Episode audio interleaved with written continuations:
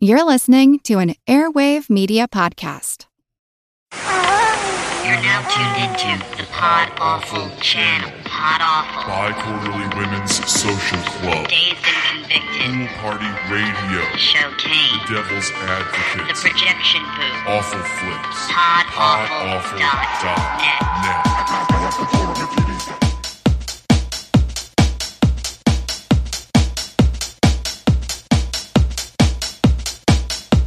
Support for the Projection Booth podcast comes from Stitcher Smart Radio. Now podcast listeners can access the latest episodes of the Projection Booth and thousands of other podcasts on the go without downloading or syncing.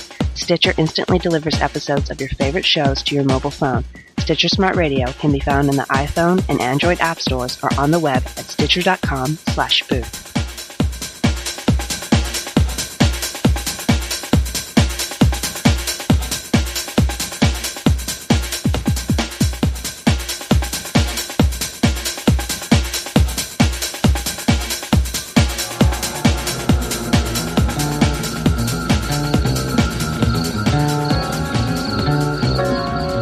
How would you like to disappear?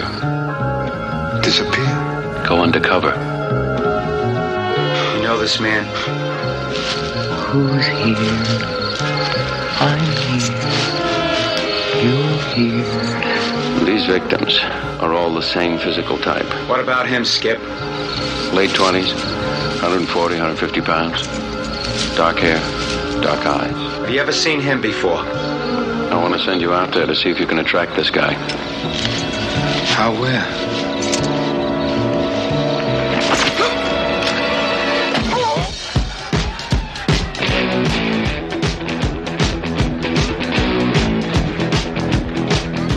A New York City detective in search of a killer is about to disappear into the night. Is it dangerous? I can't talk about it. How do you know you're going to end up the same person when it's over?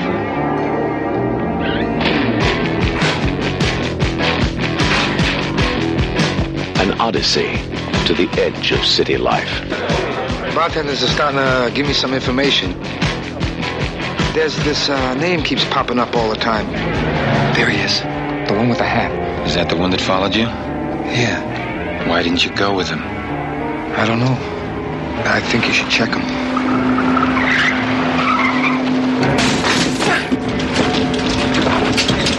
We want to play our game. He's the wrong guy. Prints don't match. What he sees Who's here? what he feels, I don't think I can do the job, Captain. I don't think I can handle it. I'm here. There's just stuff going down. I don't think I can. Uh, I can deal with it. You're here. what he experiences. Yes! What he discovers will change his life forever. Al Pacino. Who's here? I'm here. You're here. Cruising. Welcome to the projection booth. I'm your host, Mike White. Joining me here in the booth is Mr. Rob St. Mary. You know, I'm still trying to figure out what color hanky defines me as a person. Also joining us this week is filmmaker Mr. Jeffrey Schwartz. Who's here? I'm here. You're here. This week we're looking at the 1980 film from director William Friedkin, Cruising. The film stars Al Pacino as Steve Burns, a cop fresh from the academy who goes undercover to try and solve a series of grisly murders of gay men. The film is based somewhat on Gerald Walker's 1970 book, along with a series of real life murders. We'll be talking later to Randy Jurgensen, the New York cop who served as the technical expert on the film and also had a small role in it. Don Scardino, who acted in the film, and Travis Matthews, the co-director of Interior Leather Bar, a metafilm project related to cruising and the portrayal of gay sex on screen in mainstream films. And I should say, before I go any further with this episode, there will be spoilers galore. I plan on not only spoiling the movie, but spoiling the book as well. So if folks haven't seen the movie, I haven't given away too much. We haven't, you know, ruined anybody's experience. So go ahead, turn us off for now. Go out and watch the movie, and then come on back because there are guaranteed spoilers with this episode. We really can't talk about how the whole thing goes without spoiling this one. So, Jeff, as our guest, I will ask you when did you first see Cruising and what were your initial thoughts on the film? I think I, I saw it years after actually hearing about it. It came out in um, 8, 1980. I was uh, 11 years old, so I wasn't really um, in a position to go see that movie, but I did hear about it. It was around the same time, a little bit after, I guess, The Warriors had come out. So there, there were all these these sort of really gritty New York, um, violent New York movies that scared me a little bit.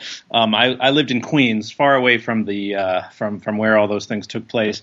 I started thinking about that movie more after seeing an episode of sneak previews and it was um, in about probably around 1982. I was babysitting one night, and uh, Siskel and Ebert did an episode about all the gay movies that were coming out in 1982. It was uh, Victor Victoria, Making Love, all these sort of um, very innocuous movies. But they did talk about some other films like Taxi zum Klo and Cruising, which portrayed more of an underbelly of, of gay life. So, uh, you know, this was I was pretty young, so this was all extremely foreign to me. Yeah, it kind of stuck with me. I, I, actually saw the movie after coming out and reading Vito Russo's The Celluloid Closet, and Vito wrote um, extensively about that film. He was also, we can talk about later, present for the filming of that movie and uh, had to sort of take a position on the protests uh, over over cruising. And then years later, I was working on the documentary version of The Celluloid Closet as an assistant editor. I would work nights uh, at an editing room right across the street from where uh, Alfred Hitchcock filmed Vertigo, the um, the Mission on uh, on Dolores Street.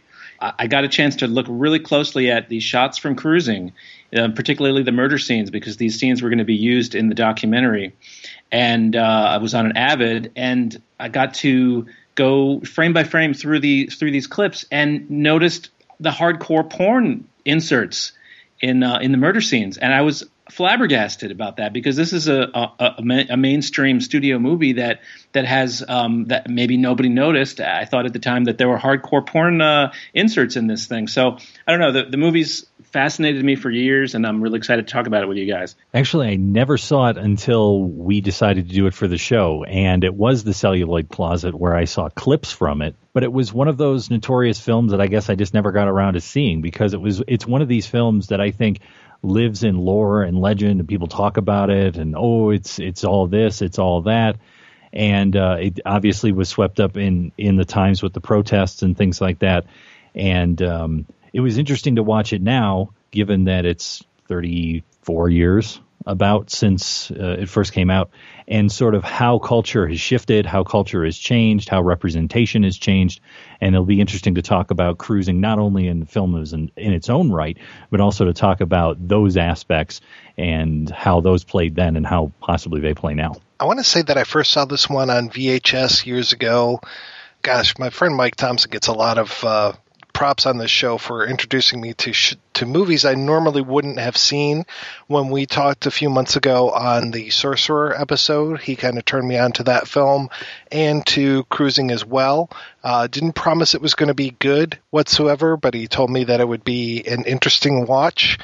I really wasn't familiar with the leather scene at all at this point, and seeing this movie was kind of a little bit shocking for me, but really the word that came out for me the most when I was watching the film was confusing.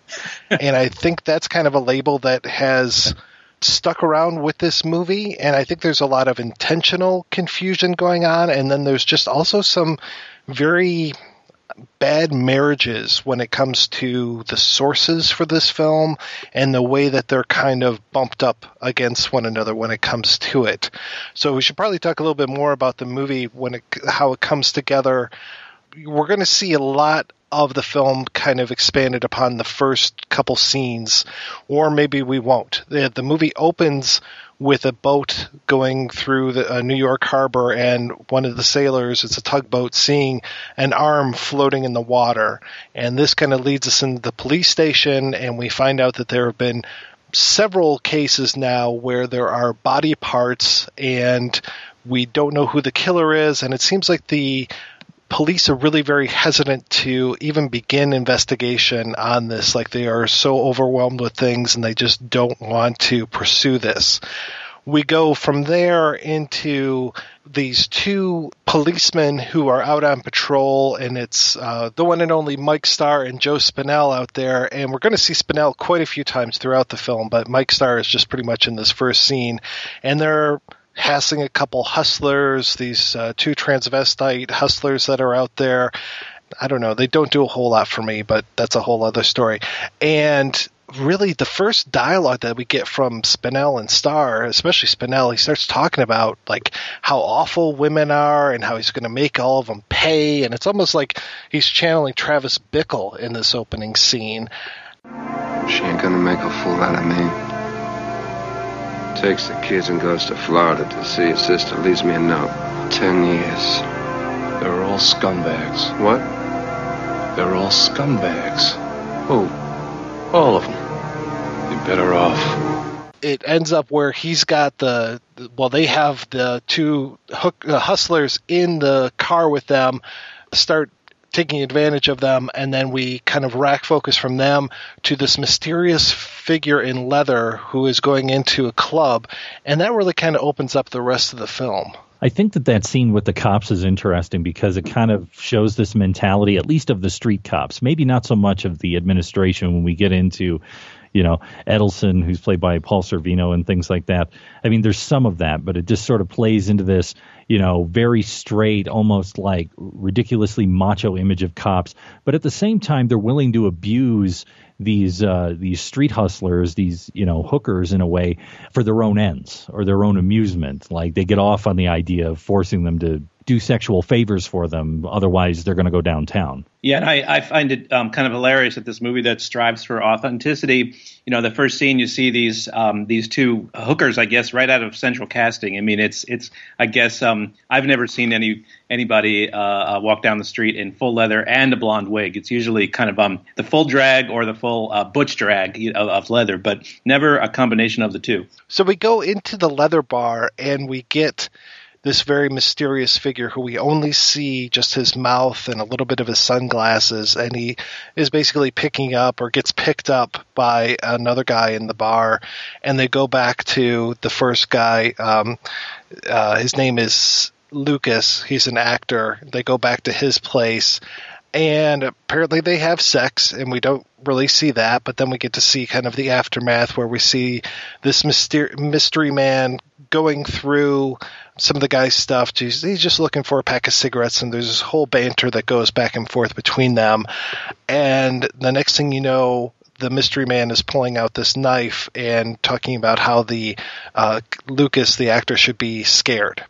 Long story short, he ends up stabbing him several times, and that's where we get to see those porn inserts that you were talking about, Jeffrey, with just yeah, a couple hardcore penetration scenes as the knife is entering into the back, really not hiding that metaphor whatsoever. No, and then um, you know if that wasn't unpleasant enough, I think the first thing you see after that murder is the the body lying on the slab. Is that right? And we get to see the ME kind of talking about you know the first wound is you know, he didn't know it was coming, and then the rest of these were all defensive wounds, and that kind of gets us back into that cop shop, and we get Edelson being uh, introduced with that, and really doesn't take him very long at all before he's calling in Steve Byrne, the the young Al Pacino. I love it. One of the one of the reviews I read of this movie said uh, this is Al Pacino before he became Foghorn Leghorn. Hooah! He's looking very Oscar Isaac in this movie too. We get Edelson kind of saying, you know, hey, I want you to go on this underground thing, and of course he has to give this very explicit dialogue about how the leather community is very different from the gay community, and let us never confuse the two, please. Lucas and Vincent were not in the mainstream of gay life. They were into heavy leather, S&M. It's a world unto itself. I wonder if that scene was filmed before or after the protests started, because it seems like, like you're saying, it seems like it's a very deliberate attempt to, you know, say, well, they're not all like that. Well, I mean, it is a section of the community. I mean, in, in my notes, I wrote down it would be like saying that, you know, basically all straights are basically defined by the BDSM community in some way. It's like, well, it's a division, it's a part of, but it's not all. And it's it's interesting. One of the changes, and we'll talk more about this later, between the VHS and the DVD is that there was a disclaimer on the front of the film, which in the new edition has now been taken off. So they didn't bother now 30 something odd years later to continue with the with the disclaimer that basically says this is a small part of the community and in no way you know does it reflect everyone well, I'm sure that was a, a Friedkin. I, am sure w- William Friedkin did not want that disclaimer on the head of his movie, which is probably why it's not on there anymore. Yeah, and from what I understand, going back through the old newspaper articles, it seems like that wasn't on there originally, but very quickly got put onto it before wide release. I think it wasn't on there during the preview and, and premiere screenings. Edelson wants Byrne to go undercover and infiltrate the leather lifestyle, as it were. And it's kind of odd. Edelson has his, you know, the typical policeman's board up, you know, where you've got the victims and the the shots of them in normal everyday life and the corpses and all this kind of stuff. And he's here. He's trying to tie together the murder of the actor that we just saw, the murder of this professor who kind of comes into it a little bit later on. He's a Columbia professor, and that kind of leads to the unlocking of the case later on. So we've got the board where we've got the professor and this actor on one side, and then we've got these body parts basically on the other side. And Edelson's already trying to tie these together like, oh, this has got to be the same guy. Even though the MO is completely different, there is no severing of body parts when it comes to the professor or the actor, but here we got these body parts, and let's just assume that these body parts are from gay men, because doesn't that make sense? Well, there's a reason for all that, which is um, we can talk about later, which is the uh, some of the true events that this movie is based on, the bag murders. But I'll tell you about that later. I guess we can kind of go through it a little bit quickly because so much of the movie is basically proving that Al Pacino is one of the worst detectives ever. I was reminded a lot watching this movie of Basic Instinct. And the first couple times, I had to watch Basic Instinct several times at the theater. I was writing a paper on it when I was in college. And it took me probably two or three viewings before I realized what an incompetent moron Michael Douglas is in that film. Not only does he wear this horrible velour sweater when he's out at this nightclub, which makes him stick out like a sore thumb, but at one point he actually sees a printout describing the murder of his partner that the Sharon Stone character has written for her, you know, her author character, and he's standing there just kind of looking at it, and it never clicks for him that that's describing the murder of his partner. So anyway, Al Pacino kind of right there with Michael Douglas as far as incompetent guys, and especially incompetent guys that are dealing with dangerous homosexual killers or bisexual, maybe in the ca- case of Catherine Tramell. One of the things too that, that that doesn't help Al Pacino, poor Al Pacino, is that he gets some of the scenes switched around on him from the script to the movie well, like blue Hank in your left back pocket means you want a blowjob. Right pocket means you give one. The green one left side says you're a hustler, right side you're a buyer. The yellow one left side means you give golden shower, right side you receive. The red one means see anything you want. Uh, I'm gonna, I'm gonna go home and think about it. I'm sure you'll make the right choice. One of the greatest cameos I've seen in a long time. You in the water sports? No, I just I like to watch. Later. Yeah. If you like to watch, take that hanky out of your pocket, asshole. Now he understands after Powers Boothe would have told him, but no, instead Friedkin kind of makes him even dumber as we go along. Well, the other thing I thought was interesting is they have a precinct night at the leather bar, and he gets thrown out because he's not cop enough, and he's supposed to be a cop. So who would be better in precinct night, right? Would be a cop. No, not in this case. He's a terrible cop as well. At one point, the uh, hustler who got hassled in the first scene goes in and talks to Edelson and says, you know, these two cops were, hus- were hassling me. And starts talking about it. And then Edelson gets very upset, like quickly goes to Eleven with this, and it's just like, get out of here! What are you talking about? Blah blah blah. You want to wear wire? Maybe we can hook these, you know, hunt these guys down. Blah blah blah. And the hustler knows exactly who he's talking about. The hustler's name is Da Vinci, I think. Knows exactly who he's talking about. You know what precinct these guys are fu- from. Pretty close on what the names are. But Edelson wants nothing to do with it, and he uses the logic of there are more people impersonating cops out there than there are real cops.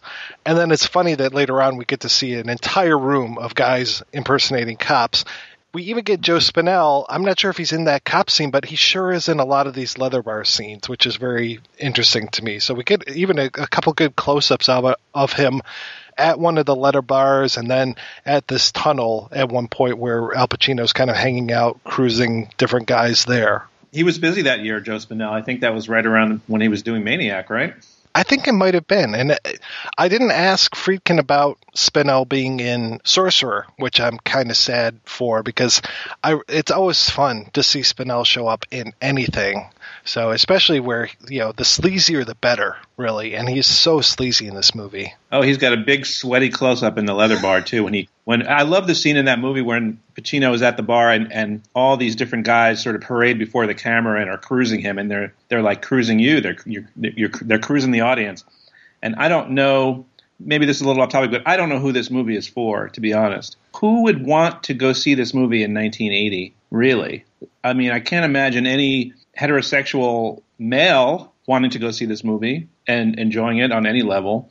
And the gay audience certainly is going to be a little bit put off by it too. So I'm not quite sure who this movie is for. How about heterosexual females? Oh, I, maybe. I have not taken a poll yet. because there's a tender love story that goes on in this entire film too. The love story between Al Pacino and Karen Allen as his girlfriend, which is just one of the most bizarre relationships I've seen in a long time we get a little bit of them being a couple together, even though she's pretty much portrayed as being a pain in his ass right from the start. You know, he's like, "Oh, I can't really talk about this," and she keeps asking questions, and he's like, "I really don't want to talk about this." She's also the bearer of some bad news that his father called, and it's interesting to listen to the soundtrack right around that time when she talks about his father, because there's some really discordant notes that Friedkin puts onto the soundtrack at that point. Your father called today.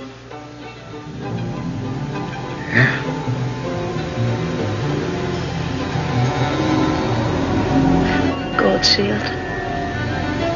We get a little bit of daddy issues going on in there, and that'll definitely play more of a part later on in the film. I found it very interesting how long it takes for Pacino to show up in the film, and it's even more in the screenplay. Like, he doesn't show up until 40 pages in, this character, and he's not a very understandable character. He's very much a cipher. So again, you know, to your point, Jeffrey, I don't know. You know, it's tough to really relate to him as a protagonist at all. We don't get very much of his inner monologue. There's there is no inner monologue, and there's really no understanding what he's feeling as he's going along here. He's very much a blank slate as he goes through and tries to understand this world that he's been kind of thrust into. The only real person that he gets that is any sort of I don't know island of normalcy is his um, neighbor down the hall, who's played by Don Scardino, and he's kind of the the every gay in this movie. He is the gay man that you want living, you know, two doors down. He's he's the Monroe in this too close for comfort world.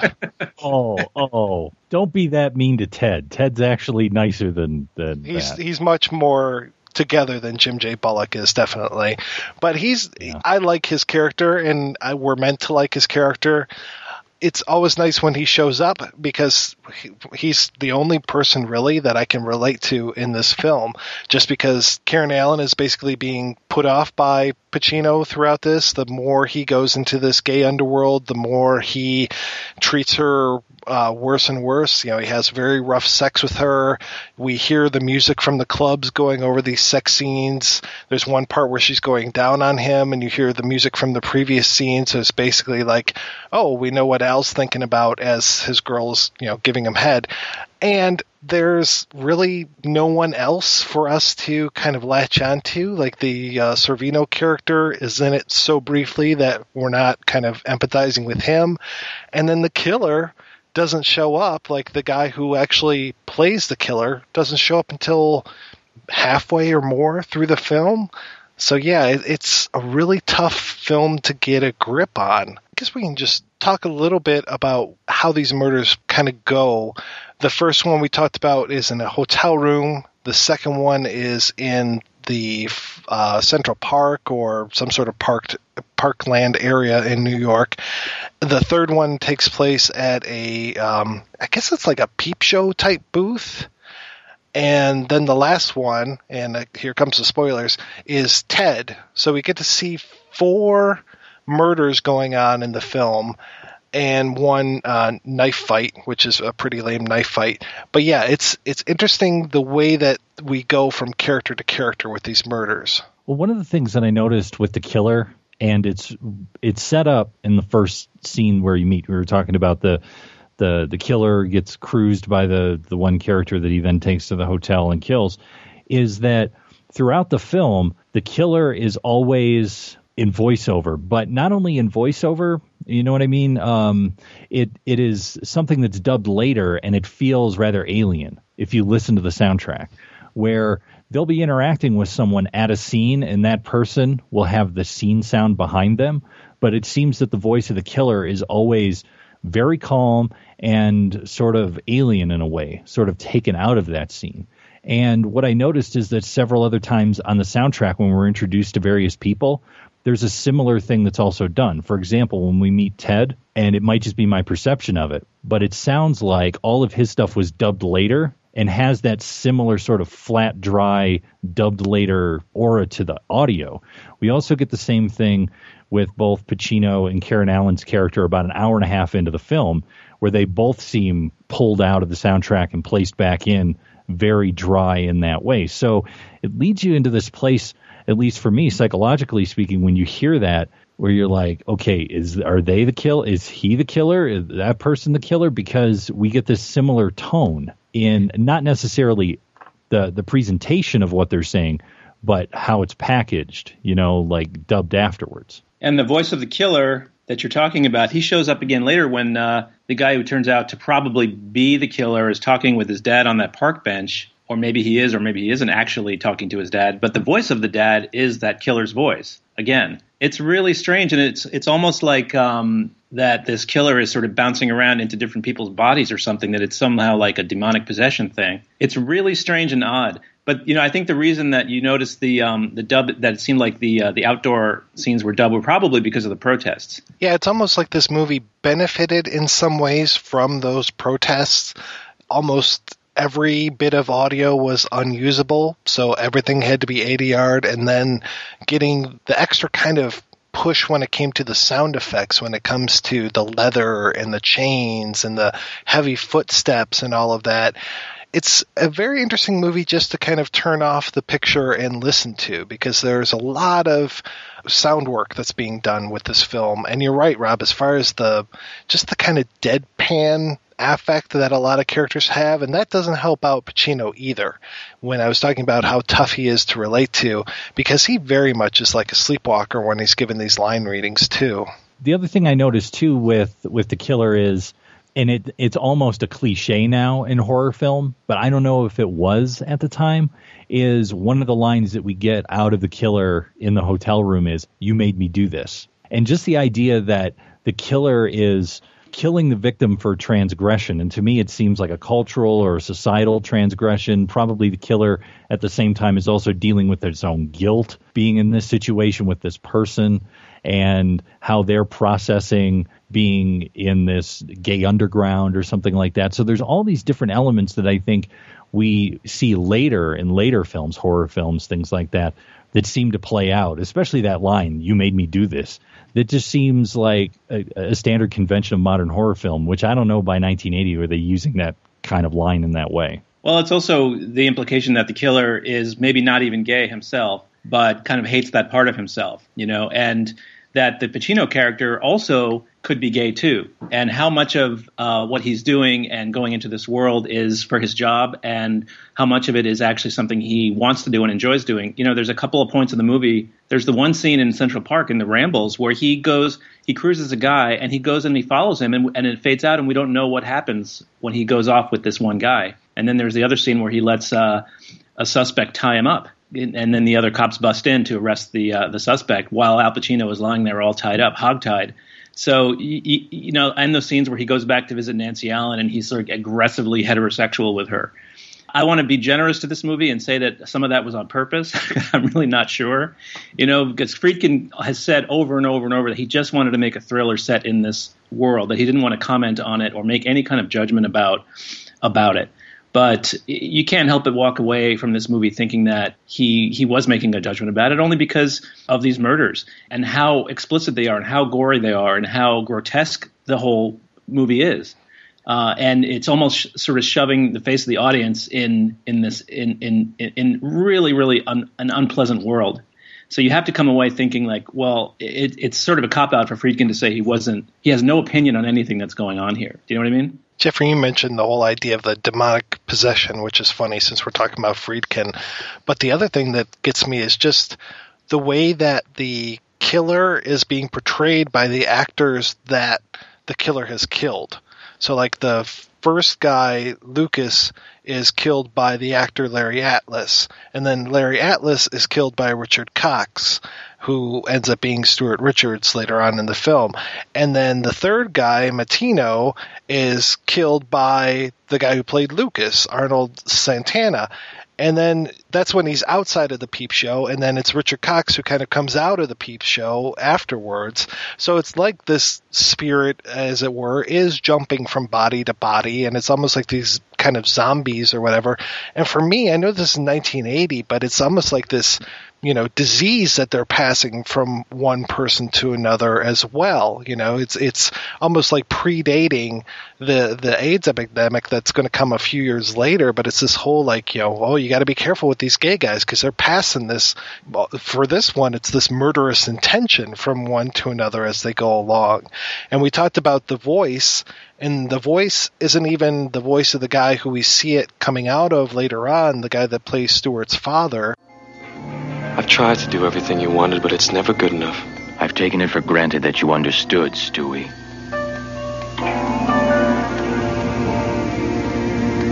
You know what you have to do.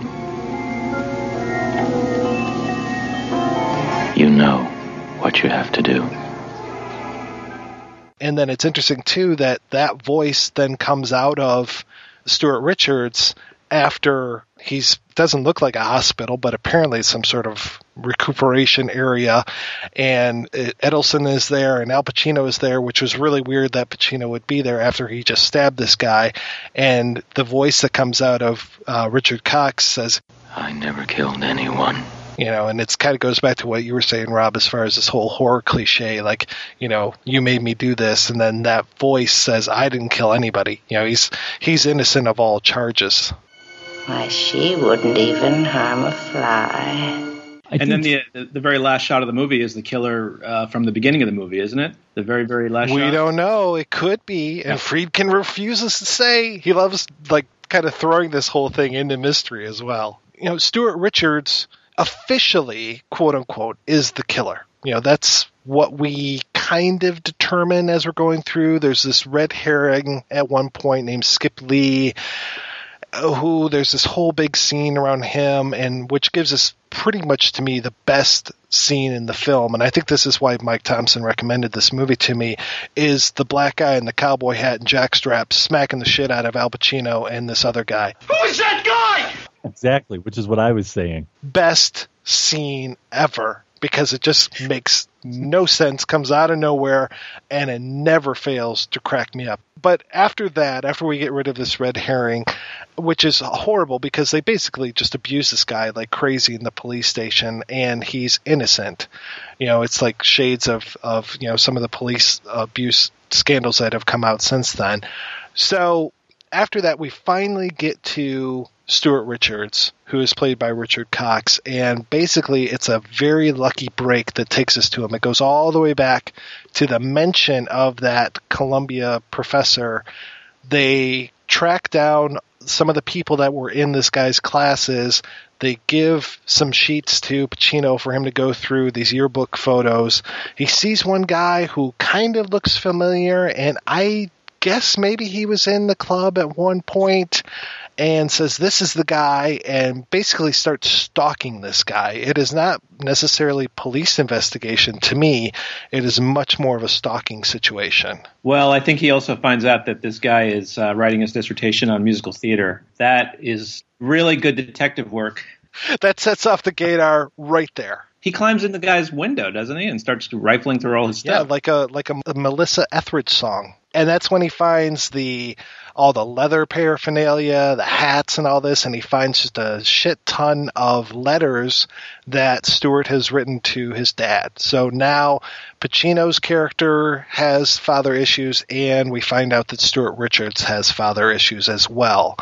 And really, it's like he makes no bones about following this guy to the point where he's like standing outside of this guy's apartment. Um, you know, Stuart notices that his uh, his window has been messed with, and leads us into the park where we get to me one of the best scenes of the film as far as the way that it's just very very creepy the atmosphere is pretty good and we get steve and stuart dressed very similarly in their leather outfits and there's kind of an exchange going on as far as you know who is going to take the lead on this and basically it's steve trying to get uh, Stuart stripped down so then he can see if he's got a knife or not. How big are you? Party size. What are you into? I go anywhere. I don't do anything. That's cool. Hips are lips. And it ends up that Pacino's character ends up stabbing Richard Cox's character, and then that's the big break in the case and oh yeah this guy has all these father issues and da da da da da da da and you know everything is all set then we get a little bit of a um, Edelson talking to Pacino about how he's made, you know, detective now. He skipped all the way over f- from uniform to detective. So that maybe that explains why Steve didn't have a uniform to go to uh, precinct night with and then we get Steve's reconciliation with his girlfriend uh, right after we see that Ted, the neighbor, has been killed, and Joe Spinell is there, and we've seen James Remar as the kind of jealous boyfriend. So now we've got at least two guys, and then Edelson finds out that it was Pacino who was living down the hall from him. So maybe it's Pacino, and then we get the beautiful end of the film where he goes back Pacino goes back to Karen Allen and really kind of says, you know, I, am home now. I'm here. I'm done with the case. Da da da. She starts putting on the leather gear, his hat and coat and all that stuff, which he for some reason still has, and uh, which makes sense in a minute. He's in the mirror. He's shaving, and he looks through the mirror right into the lens at us, and then it fades to the boat on the river. So what does this? breaking the fourth wall, looking straight at us, the audience, in this scene mean? Like Jeffrey, you were talking about earlier, we, the audience, are being cruised at one point in the bar. We now have another shot where he's looking straight at us. What does the shot mean? Well, for me, I think there's several different things going on with this. One is, as you pointed out earlier, maybe he is attracted to this. He's become attracted to this, you know, seedy underside or whatever it is that that he's been working on and he can't quite come out with it. He's kind of closeted with it, but he's letting us know that he's he's interested in that. The other thing could be that he's telling us that he's the killer because there's all this stuff about the killer being, well, is it this? Is it that? Maybe he's now the, one of the killers. Or could be another one, and this was in an analysis that I read, and I didn't think about it until that.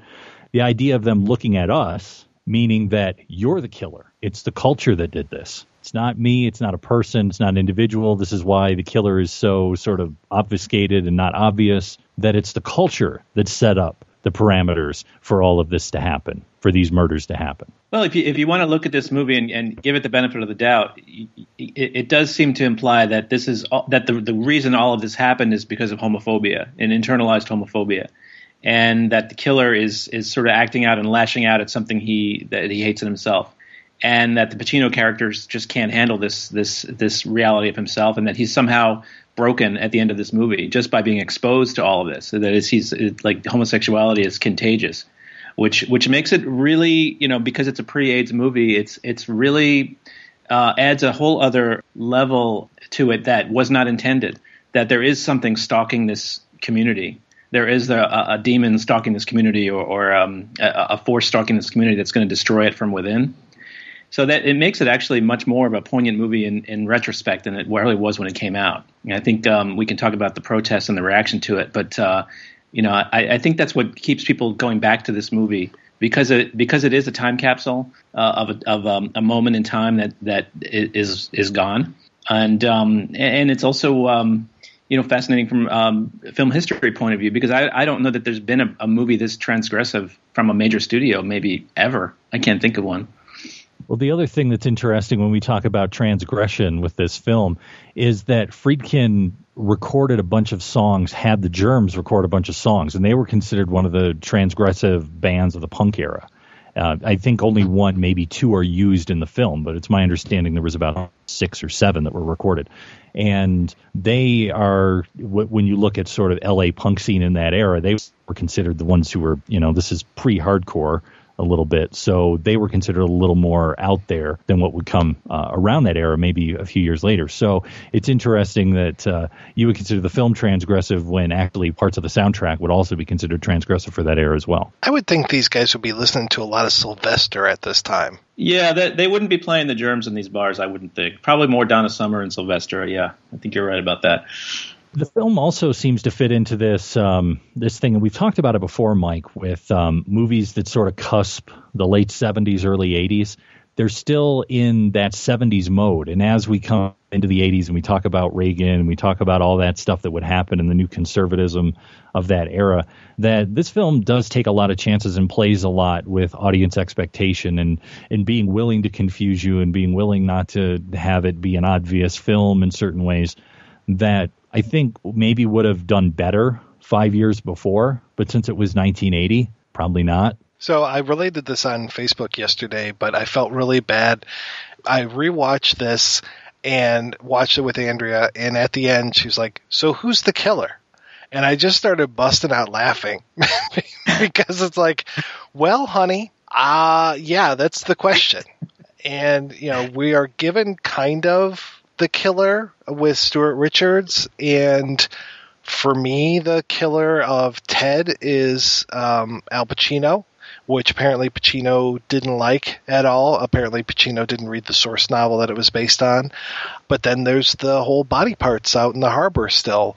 For me, we never really get a good answer with that, and we never do really get to know who is that man in the leathers walking into the bar that we see at the beginning and at the end. This kind of bookend when it comes to that as well she got pretty angry that I was laughing at her, but I was like, no, no, no, no, no. There, there's, there's a good reason why I laugh at your pain in this particular thing the, I mentioned the whole idea of this movie being confusing at the beginning, and for me, a lot of it comes from the very weirdness when it comes to the sources for this. Um, you'll hear in a little bit when we play back the interview with Randy Jurgensen. I was kind of, I don't want to say questioning the veracity of stuff, but I was really kind of confused because at this point, when I interviewed him, I didn't know a lot of the backstory to the movie. So when I heard that there was a movie called Cruising and it was based on a book by Gerald Walker and that the book came out in 1970, the movie doesn't come out till 1980, I figured that the movie of Cruising is going to be fairly similar to the book of Cruising, maybe just with, you know, some updates when it comes to different lifestyle things. Obviously, 1970 is pre Stonewall, so I thought, okay, maybe it'll be a little bit more out when it comes to, you know, the 1980 version of cruising. I didn't realize what other fathers this movie had had when it came to there's very little of the cruising book in the cruising movie. There's a lot of stuff when it comes to what Jurgensen did as an undercover agent, which was kind of similar to what happens in the book of cruising, but really it's from a whole different perspective. It's this whole different case, really. He starts describing the case to me in this interview, and I'm like, that doesn't sound anything at all like what I'm reading in this book.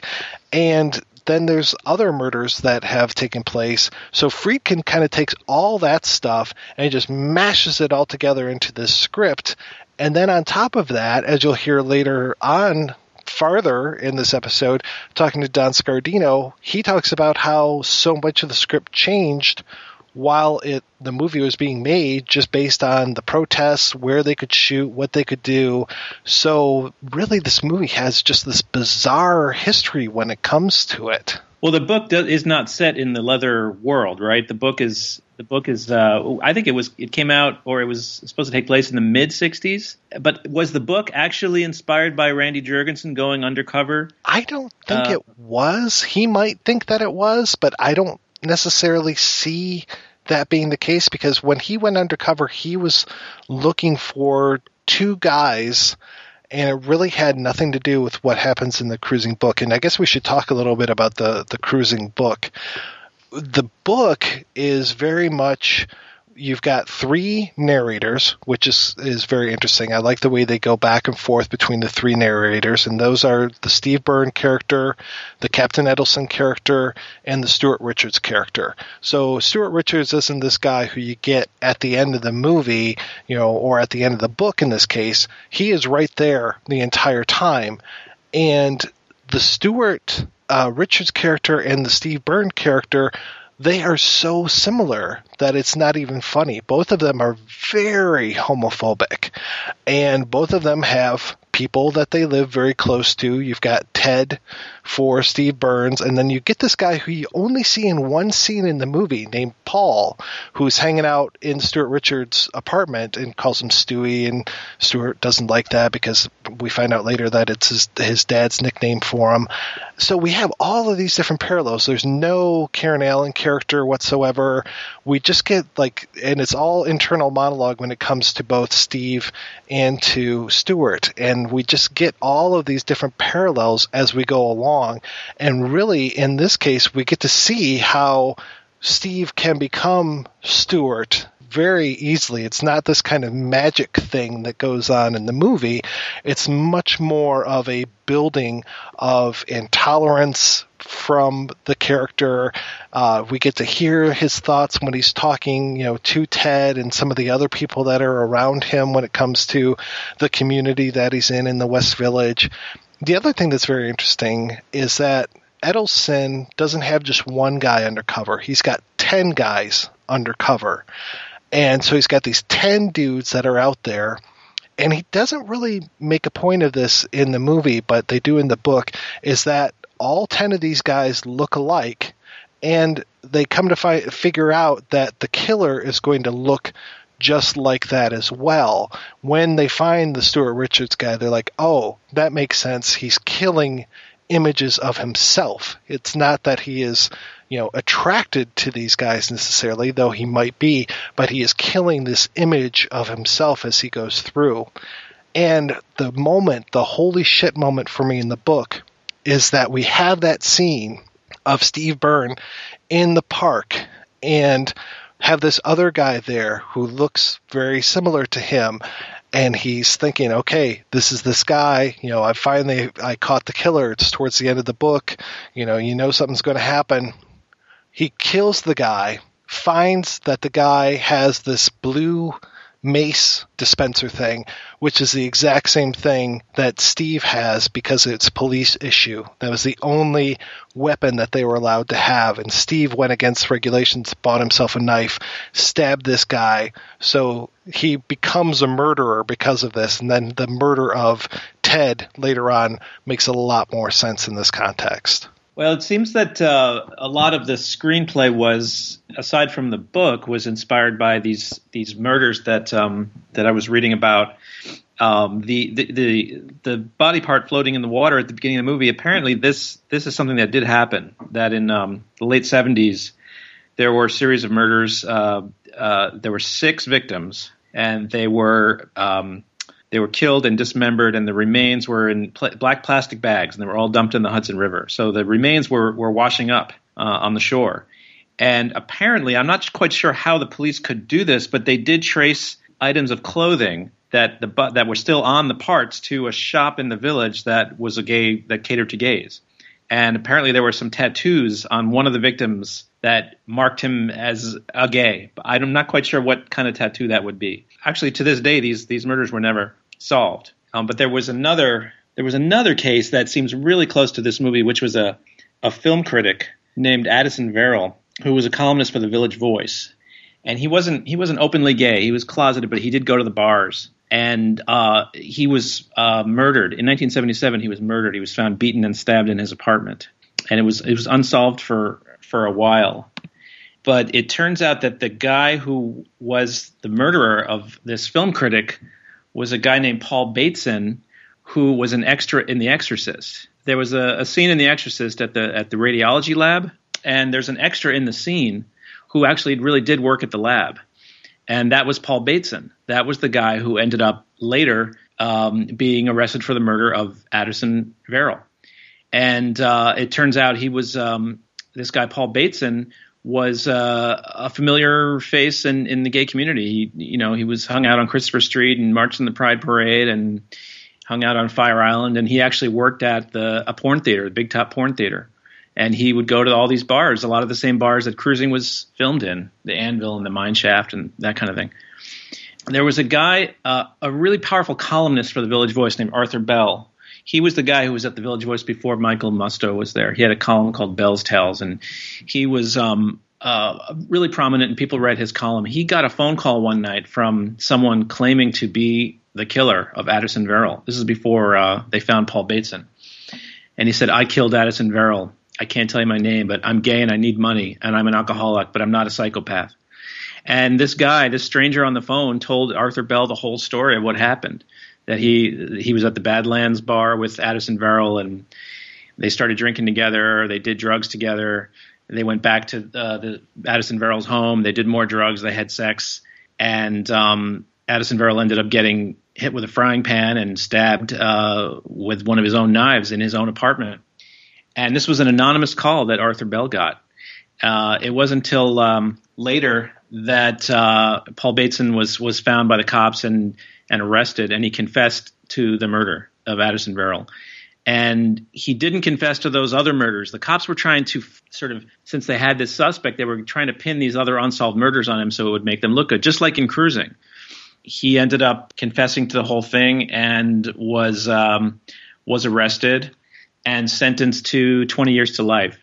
And Arthur Bell, this reporter, went to meet him at Rikers Island. And he wrote in one of his articles this, uh, that he it was really similar to Truman Capote visiting Perry Smith, because in this article Arthur Bell confessed that he was attracted to this guy even though he admitted to killing someone that Arthur actually knew because he was at the Village Voice too.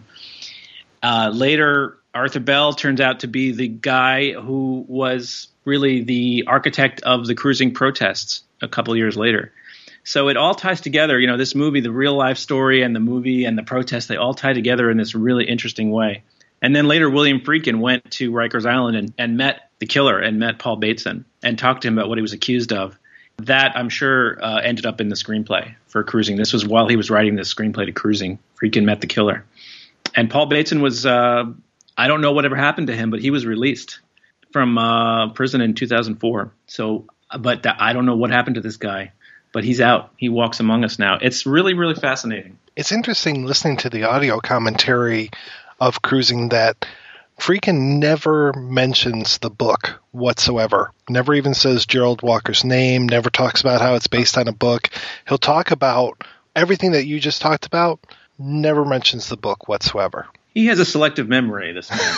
yes putting it kindly. Yeah, yeah that's why when uh, I talked to him for Sorcerer, he was like, "Anytime, Todd. You know how to reach me if you need anything more for this or what or anything else.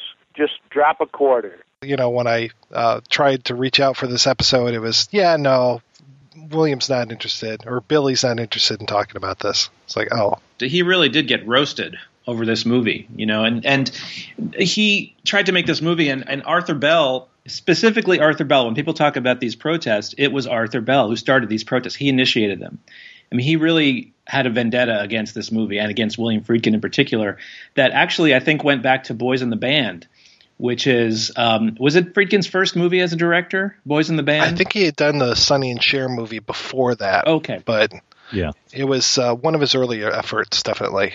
You know, which which also has sort of it's it's interesting to talk about that movie in relation to Cruising too, because it's same director and Boys in the Band is it was uh, based on a, a really popular Broadway play about a group of gay men. You know, it was really historic and groundbreaking. You know, but the play came out before Stonewall, and a lot of the characters in the play were very self-loathing and tormented about who they were. But at the same time, you know, there, there's a lot of great things about that. I love that play when what, by the time the movie came out, it was after Stonewall, and there was a new kind of militancy in the air. And Arthur Bell was one of the people who was actually protesting Boys in the Band when it came out. So I can only imagine, you know, Friedkin maybe not wanting to talk about cruising because he he really had to deal with um, a very I guess militant minority in the gay community, and it was really um, this one guy who had a vendetta against Friedkin specifically. Actually, I found a quote from Arthur Bell. He says, "I feel like the godfather of the gay movement. I put a contract out on Friedkin's movie, and I feel confident that it can be stopped." I, I, I can see why Friedkin wouldn't want to talk about cruising because people accused this movie of actually motivating people to go out and kill gay men. Not having that background, not knowing that this campaign was was pushed forward by this guy who's at the Village Voice, as you're saying, I'm just looking at the content of the film and I can understand, at least from three areas, why this would be upsetting this film, why cruising would be upsetting to, to members of the gay community. And it has a lot to do with presentation, also has to do with, you know, really there's no positive portrayal of homosexuality in the film. I mean, there's the leather bar, and that's basically it. We don't see a gay couple together. We don't get a quote unquote normal, you know, view of it. Two, there's very few portrayals of gay life in film in the media that was positive in the mainstream at this time anyway. So it, it, it was hard. And then you look at it from the third angle, like you brought up Boys in the Band. One could go, okay, maybe I'm a gay person. I like Boys in the Band. I thought, you know, hey, this is this is good. And then I go see this, and it's almost like he's slapping me in the face ten years later. Yeah, what you said is actually very accurate. That by the time this movie came out, there were so few portrayals of gay people in movies. When you did see them, as Vito Russo wrote in Celluloid Closet, when you did see them, either it was comic relief or non-threatening, uh, or villains and psychopaths. And the more visible gay people became in society, the more threatening they were to to mainstream society. So then you end up with something like you do end up with something like cruising. So I can completely understand why people were up in arms about this, especially that it was being filmed in the village on on our turf, essentially. You know, so you know you can compare it to uh, I don't know. It, it, it just seemed like it was a it was a slap in the face to the community at that time, and the the community. I, I don't know if the majority of gay people even were aware of this, but there was a very very vocal group, specifically in New York, who wanted to shut this film down and you know, and Vito Russo, who wrote extensively on these issues, he he didn't take a position on it. You know, he didn't want he didn't believe in censorship. He didn't want the movie to be stopped. He wanted he he thought that ultimately the movie would be uh, would be a very negative thing for the gay community in terms of people seeing this and it giving a, a very poor impression of what this community really is. But he never wanted the movie to be stopped. You know, but people like Arthur Bell did want the movie to be stopped, much like the Basic Instinct uh, protests years later. You don't really see a lot of these kinds of protests anymore. It's interesting. No, I think the last movie we talked about being protested like this was when we talked about Last Temptation of Christ back in April. So, or back around Easter, I should say. So yeah, but otherwise you don't really see a whole lot of these. Now you get fan uproar about casting decisions, but nobody gets politically upset about stuff. It's like, oh my god, how could they cast that guy for Fifty Shades of Grey? Well, maybe it's because the internet has now allowed us to put the to take the pressure off. You know what I mean? Where if before you would have protests, but now people can write a blog or complain amongst themselves on social media. When before you had limited media you know, in terms of the number of newspapers, TV stations, things like that. And the only way to really uh, get vocal or to get political on something was to actually go out and protest, actually go do something, as opposed to just complaining on the internet. Also, I don't think a major studio would ever make a movie like Cruising now because I, you know anytime you have a film by a major studio, not necessarily independent films, but a major studio film that deals with issues with, with any minority, it's it's going to be vetted before it's even made. You know, so an organization like GLAAD will actually consult with a studio to make sure there's nothing objectionable in the script, which actually might lead to portrayals that are maybe too squeaky clean. So we wouldn't get a movie like Cruising because uh, um, people might be too afraid to put out images that might be perceived as quote unquote negative images. You know, which I think we've come to a point now where you can have um, a movie like you can have gay villains because that's not all that's out there. You know, like we just had a James Bond movie where you can argue that that was a, that was a gay villain. yeah, I think the last time I saw something as offensive as cruising was probably The Phantom Menace. So the Cantina is actually a gay bar. I've heard some theories about that. It's possible. Did you see any yellow hankies there? It's possible. We're going to take a break and play an interview with Randy Jurgensen, who was the technical advisor and also an actor in Cruising. You know, I was looking for a little excitement but I was worried about privacy. And then I found out about vibrators.com. Vibrators.com has the perfect products for women and men and couples. They have helpful suggestions and information on how to make sure you get something just right for you. Plus, for over a decade, Vibrators.com has never played around with your privacy. While other .coms make their money by selling your information, Vibrators.com never has and never will. And when you use the special code BOOTH, that's B O O T H, at checkout, you'll receive free priority shipping on any order. That's vibrators.com. Get a little excitement in your life.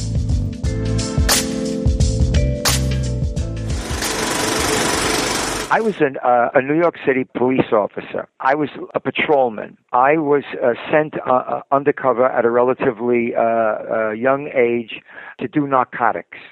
And I was in narcotics, I guess maybe 18 or 19 months. I never was deep, deep narcotics. I was street narcotics, you know, a buy and bust. While I was doing that, I got a call to the uh, Manhattan District Attorney's office. I was to appear at 2 o'clock in the morning in the Manhattan District Attorney's office. And I went there, and there was a, a chief from uh, from my job, and of course I look like I looked, uh, being undercover narcotics, and they sat me down, and they started the following our gay population, our homosexual population, what was happening, you have to understand, and I know you will, that this is early, early 60s. You know, it, it is in no way relative uh, uh, as, as to gay people today. Nobody hides that. It, it's not hidden at all. But back then, it was, I hate that word in the closet, but th- that's where they were. And in that world, there were two killers. And the killers, one was a white male and the other was a black male. They became known as the Salt and Pepper Team. And the homosexuals truly believed that they were cops. And what would happen is that they would get these individuals in a compromising situation, Mike, and they would pounce on them, put them in a car, and they would drive like outside of a police station. Every word is true. They would drive outside of a police station. And then one would go in and he would come out and he would say, "Okay, now I'm going to give you the actual monies, but if you could, you know, just transport yourself back to the early '60s, okay, that's fifty dollars." And then they would keep that individual overnight, and actually were brazen enough to walk into the court buildings with this individual who was terrified, terrified, and uh, one would walk into the court and come out and say, "That's fifty dollars." Then th- th- there was another stop somewhere I, I can't recall, and that's fifty dollars. So before it was all over with, it was a couple of hundred dollars for them not to arrest him. And most of these people, if not all of them, were either living at home with mom and dad or they really had good jobs. And this salt and pepper team took them to the bank.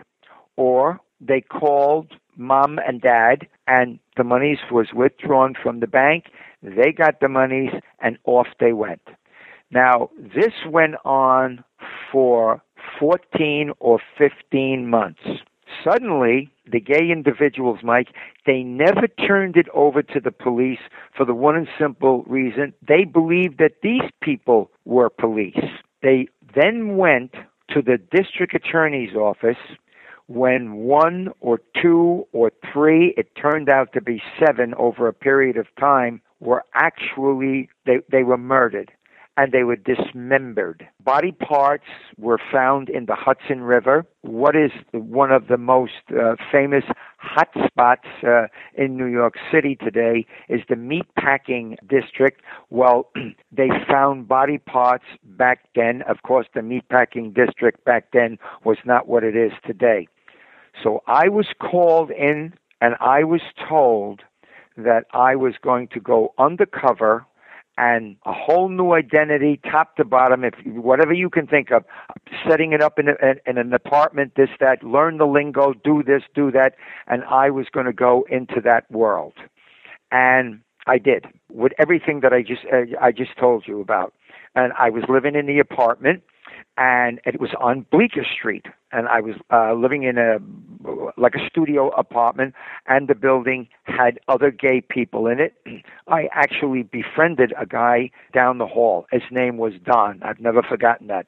And Don, And I really ingratiated myself to him because one morning, you know, when I woke and I, I got up and I heard this terrible screaming and fist fighting, and it was coming from his apartment. And I went into the apartment, and he was actually, you know, taking a bit of a beating and I broke it up and chased the guy out of the place and so forth and so on.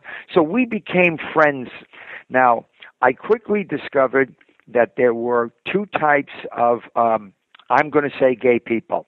And it was the gay people that were preyed upon, that were the Wall Street workers, uh, uh, well, I, I never met one that was a bum, well educated, well groomed, uh, took care of themselves. And then there was the leather world and the leather world were all of these clubs. It was t- totally impossible to get in there unless somebody knew you, and they had performances in in that leather. I witnessed it. They played police with with, with police uniforms. They act uh, they, they played firemen, and actually one night they actually played Nazis. The swastika, the whole thing on their arm, and this was in these various clubs. And what went on in the club, it it it, it doesn't add to this uh, to this story, which I'm which I will get to. And so that was the world that I went into.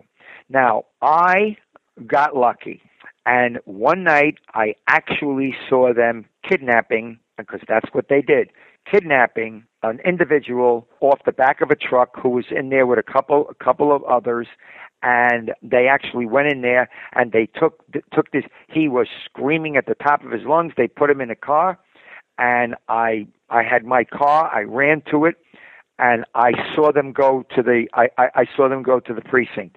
And when they went to the precinct when they went to the precinct i ran into the precinct as fast as i could. I knew my cover was blown, but I ran in there, identified myself as a cop, and said what was going on, and we made uh, we made an arrest. I did not make the arrest because I did not want to blow entirely uh, my undercover, which uh, you know it was nine months, and I wasn't going to lose it in one night in case this wasn't the right thing. And how this worked was, yes, they would go to the precinct. One guy would go in and ask directions, and then he would come out. They would go down and uh, they go down to the court, and one guy would walk up into the court in front of them, up to the front, and he would ask the bridge man, "Uh, "Is this part one A?" And the bridge man would say, uh, "No, one A is downstairs." And he would come back, and each each place that he stopped, he told the gay individual, "Okay, it's going to cost you fifty bucks." And today that would be about like a like a thousand bucks, a thousand bucks a stop, and that's what they were doing. And after they went to the district attorney's office, and his name was Nadjari, he would raise himself up to be the special prosecutor of the city of New York, and he was the first one. But they went to the district attorney's office and they laid the whole thing out, and it was they they suspected it was cops and so forth and so on. Well, the word got back to, to, to the ones that actually went there, and out of the seven, out of the seven, uh, two definitely had gone to the district attorney's office. So now that's what you really had. You had you had these individuals. Uh, not all of them uh, were dissected, if you will, uh, but they were being killed. It would later be called Mike the Bag Murders because a lot of them turned up in uh, in in bags in in the, in 55 gallon drums down in the in the meat packing area. So they were arrested. Um, they were indicted. They were indicted for kidnapping, uh, all kinds of shakedowns, and yada yada yada, so forth and so on. But we never got them for the murders. Never got them for the murders. They were given the max, and I was uh, I was given a gold shield.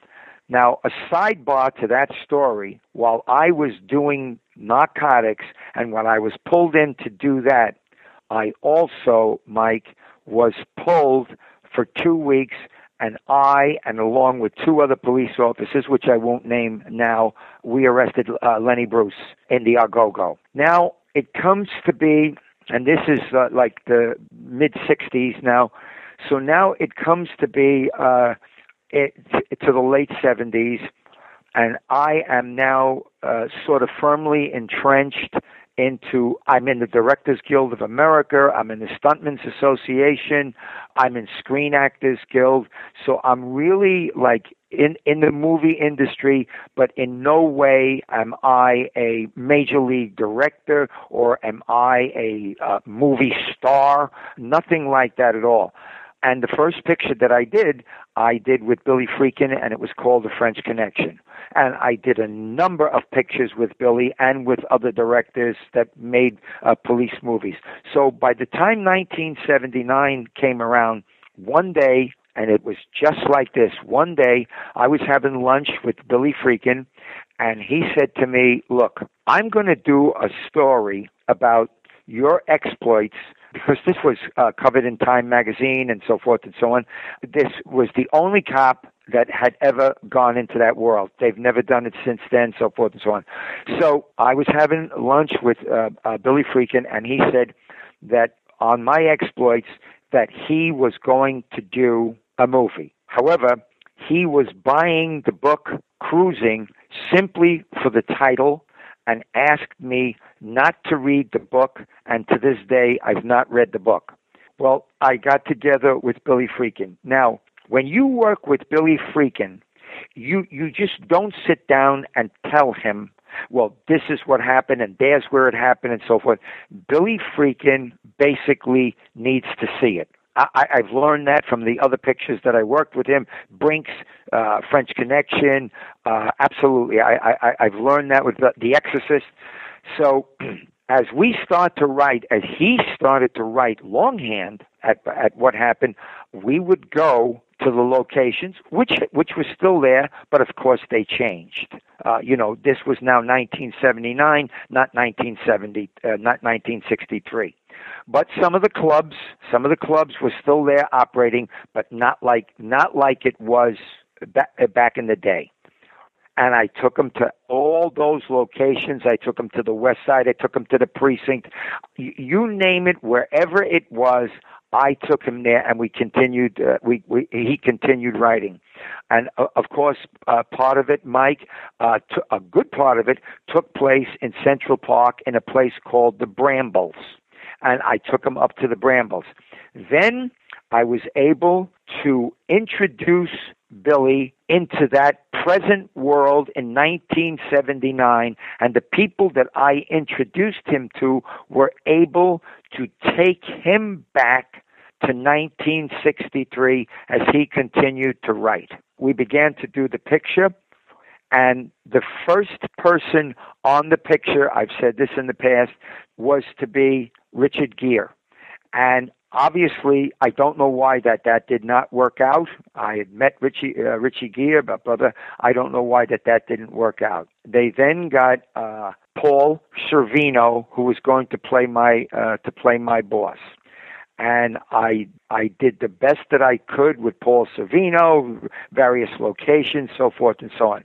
I met the uh, producer who was Jerry Weintraub, who today is, uh, is through the roof as a producer. You know, uh, Ocean's Eleven and Twelve, and again he just won the Academy uh, the Academy Award. Uh, uh, uh, I mean, on home box for uh, his home box show, the Can- Caballeros, you know, with Michael Douglas. And then I was told we were getting uh, Al Pacino. I knew Al Pacino, and I because I worked on The Godfather, and I met Al Pacino there. We were far from hanging out friends and stuff, but we knew each other.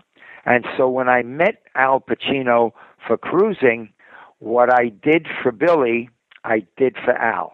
I took him to all the places. I I actually took him to where I lived on Bleecker uh, over there on Bleecker Street. Remember, this is 16, 17 years later, and we knocked on the door of the apartment that that, that I actually stayed in, and there were people there, and you know, could we look at the apartment? And this, they, they were very, very accommodating, and I just hung out with Al Pacino the leather, the lingo, the best that you know, the, the best that I could. And I, I I've learned about all actors. Uh, I, what I've learned, Mike, is that they're a sponge.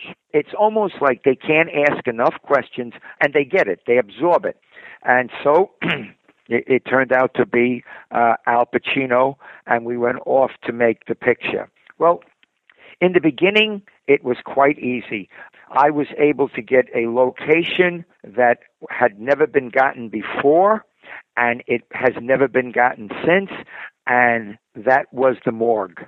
And of course, I got the morgue because I knew the chief medical examiner, who was Michael Baden, who was actually the medical examiner back when these cases were happening. And they were, I learned something new, they were called cuppies.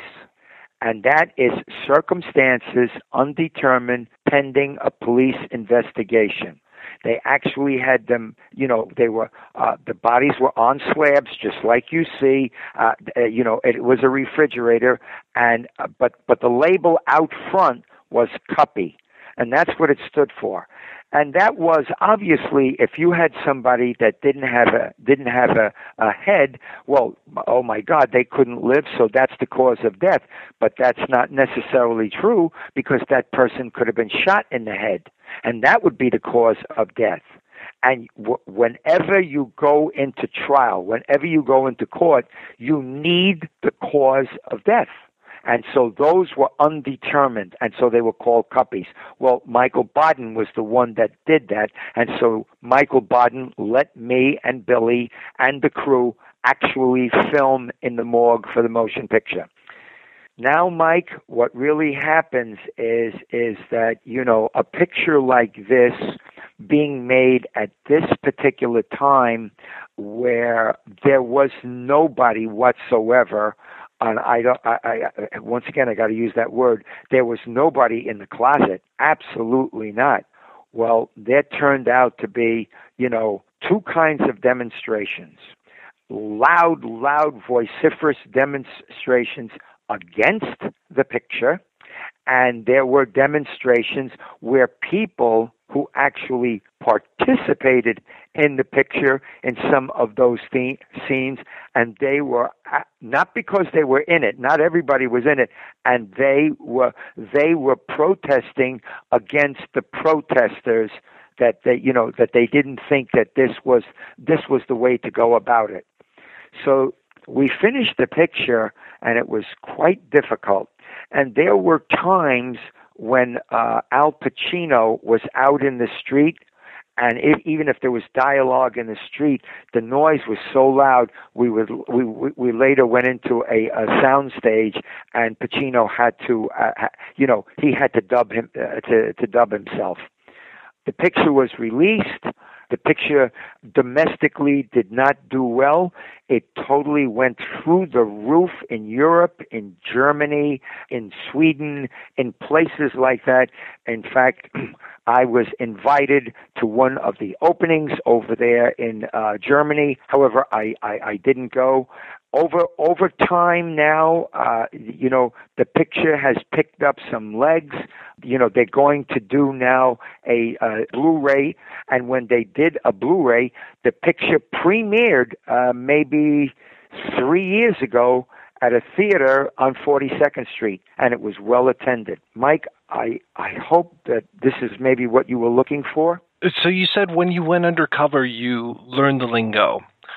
How did you pick up the lingo? What was it like to kind of adopt this patois of what the, the gay culture was speaking back then? let me turn it over uh, like into narcotics. I mean, if you were going into narcotics and you knocked on the door and you said to the guy, "I'd like to buy, I'd like to buy some dope," I mean, you'd be thrown down the stairs. You had to learn that, you know, I, I you know, I, I need a dime bag, man. You know, you you had to learn the lingo. That, that, that there was a body language. That, that, that there's a way to it. You you don't go undercover one day and then and the next day, no you, you, you, you go to school and and w- after I got my apartment down there, I was really quick to uh, uh, just to observe, but I was really quick to avoid because uh, you know I didn't want anybody to see through me. I did not. So it took some time, you know, in diners having coffee. Hi, how you doing? This, that, and everything else. Uh, I went to uh, I went to various I went to various bars and they were just normal bars, just totally normal, uh, t- totally normal bars. Not that where uh, you know gay people go, that it's not a normal bar, but totally, you know, all gay. There were uh, there were obviously there were straight people, and I was in there, and I mingled, and honestly, in in about two weeks, I, I, I felt confident enough to know that if the uh, if the red hanky is in the left pocket, you know you're taking. Uh, if you know if it's in the right pocket, uh, you know you're giving. I knew the signs. I I, I knew the look, and I definitely knew the lingo. But most of all, what you really do is that you listen. That one thing that may lead you to these two bastards. So, so, so you listen. Oh, gee, did you hear what happened to John the other night? Blah, blah, blah. You know, they, and, oh, yeah, oh, no. Remember, you know, so, yes, uh, I, after about two weeks, I was very, very confident to go out into that world. And when I say go out into that world, if you don't think that world is not different than the world, then you know, like the the the, the, the married guy and this and that and so forth, and hangs out in the bar and you this, so it, it, it's totally different, and it's totally different working in Alphabet City or up in Harlem at that time when when well, those places were nothing more uh, than heroin bags.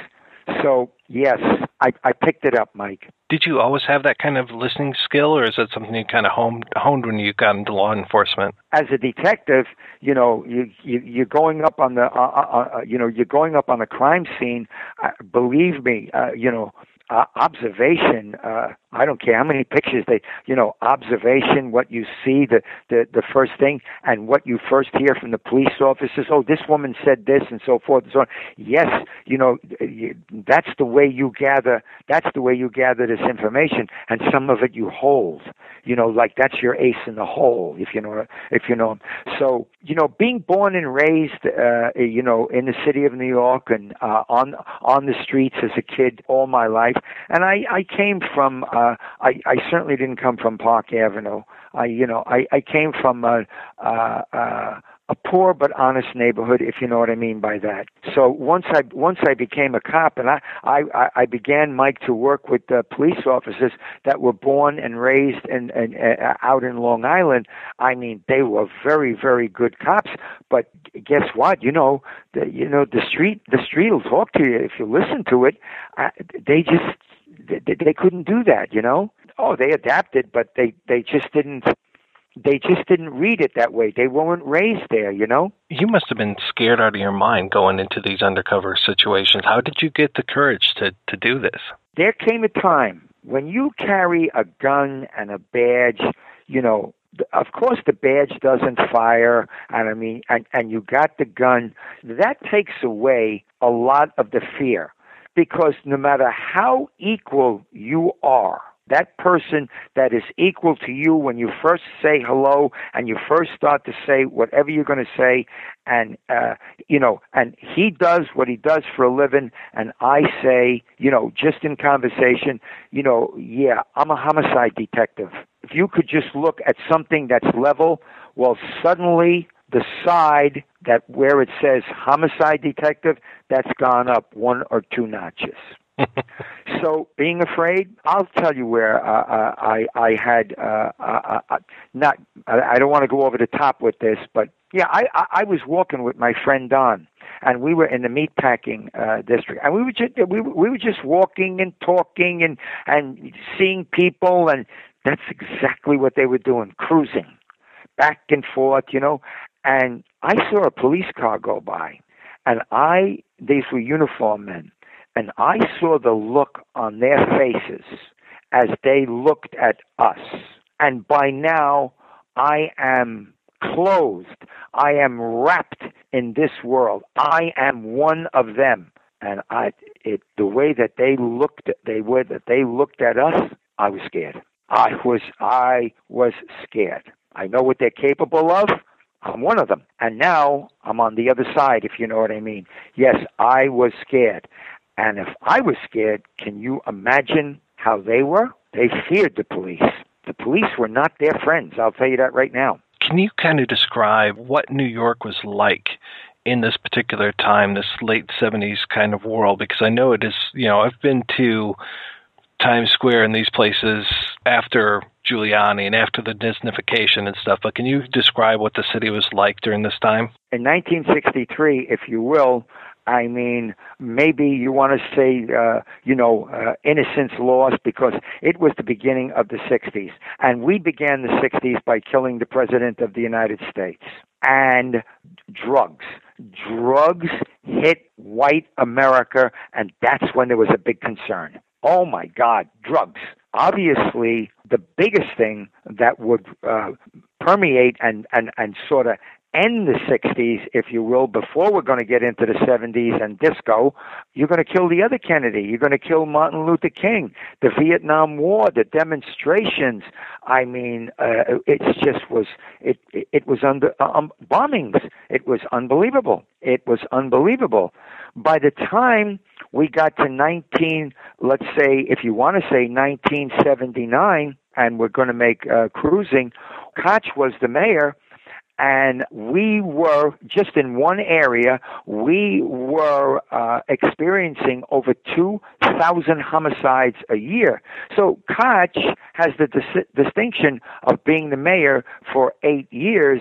I mean it was well over 17,000 people were murdered while koch was the mayor and this just seemed to just go by it just seemed to be a way of life it, it, you know, this is what we were living with. I mean, the graffiti. If you ever look back at some of those pictures in the '70s, it was unbelievable. And and and and drugs. Wow, forget it. Believe me, forget it. So that was exactly what the city, you know, really was like. And certainly, certainly, you're going to have an international, uh, you know, if you want to call, let's say, national the United States, it is going to trickle down into New York City and it's going to trickle right down into the neighborhoods.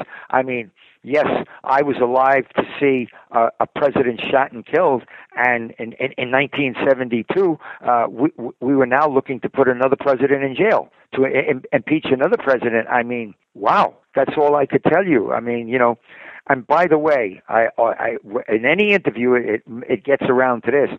You know, President Nixon declared war on drugs. I want to tell you here and now, we lost that war. The war on drugs has been lost. You know, no comeback. I don't expect anybody to say anything. I'm telling you, I was there. It's we lost that war. I've read that at a point you were on something called the Pussy Posse. Oh God, what is that? Well, in 1964, uh, the World's Fair was coming to New York City. It was coming out in Queens. And what they expected a million people to descend on New York City over that period of time. And let's face it, you're not going to have a thousand people come to New York City and they're not going to go to 42nd Street. That's where they're going to go. Uh, you know, anybody that comes to New York City, I mean, I am I am married. I, I am married over 40 years, and my wife was uh, b- uh, born and raised in uh, Westchester, in a great village which I live in right now called Dobbs Ferry. And when I married my wife back in 1973 or, or whatever it was, the only time that she was to New York City, she went to 42nd Street. So now, when you when you talk about all of these people coming in, well, we're going to clean up 42nd Street. Anytime there was a a, a, a, a new mayor, he was going to clean up 42nd Street because that glorious golden white way what it had what it had deteriorated to was unbelievable. And nothing but xxx movies a sleaze bucket transient drugs oh my god. And notwithstanding prostitutes. I mean prostitutes. So uh, as I say, the World's Fair w- w- was going to come, and uh, arriving basically at the same time with the Beatles. And so it was decided we were going to clean up 40. Uh, the police department was going to clean up 42nd Street. So I got assigned to a unit, and you were expected every night to make at least one prostitution arrest. I mean, a prostitution arrest. You could also make what they call a sweep. And a sweep would, you could take two or three of them off the street, uh, charge them with vagrancy. You, you know what I'm saying? That was not exactly a prostitution arrest, but it was cleaning up the streets. Now, I never made a sweep because I would totally be exposed. And if I was exposed, what good am I then? You know, once again, this is like undercover, pretending not to be a cop that unit took on the name of uh you know uh, where you working tonight Jurgensen? Oh I'm uh, uh you, you uh, people the guys used to say well we're working the deuce. The deuce means 42nd street. Uh we're working the deuce. Uh, then it took on uh, well where, where are you working tonight? Oh I'm working the pussy posse. And that that's what it became known as the pussy posse. I did that for six, uh, uh, 60 days. Everybody took a turn at it. Some guys were not successful at all. But uh, yep that's where that term came from. And that's the reason that that unit was formed up. Not because uh, they said, whoa, we got to go clean up the streets. No, the World's Fair was coming. And uh, we couldn't have that with, you know, with a million people coming from, you know, Wisconsin or wherever to the World's Fair. We we, we couldn't have them seeing that. now you said you've been married for 40 years. Yeah. How did you kind of have that work life balance? I mean, it has to be hard enough to be I don't want to say a regular cop, but just to be a cop and then to be undercover in immersing yourself in this kind of world, you know, be it narcotics or gay subculture at the time or right. whatever. How do you maintain that balance? What's it like when you come home? When I did cruising, I was not uh, I, I was not married. However, uh, you know, when I when when I did the uh, when I did the uh, you know the Moss case, uh, yes, I would uh, I, I think the most that uh, maybe I ever stayed away was uh, maybe eight or nine days, uh, and then I would be home for you know a, a day, and then and and then be gone again. I was living in safe houses at the time. All I would do when I came home would be like take a deep breath. You know what I mean? And I have the kind of a wife who uh, was is probably one of the smartest women in the world. You know, it it, it was whatever I was going to tell her, whatever I was going to do, whatever it was, and by no means was she, uh, you know, a, a dummy to these things and so forth and so on. No, um, I've had to live a whole bunch of years, just like my friend, uh, you know, Joe Pistone, Donnie Brasco.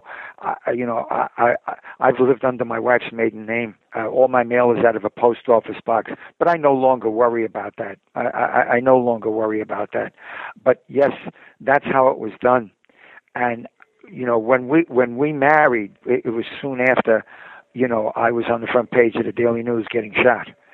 So uh, she absolutely knew, not in great detail, but she, yeah, absolutely knew what was going on, knew to a degree what was going on. And it works because she made it work. I want to play devil's advocate sure. for just a minute here. So, 1963, like you said, homosexuality is deep in the closet.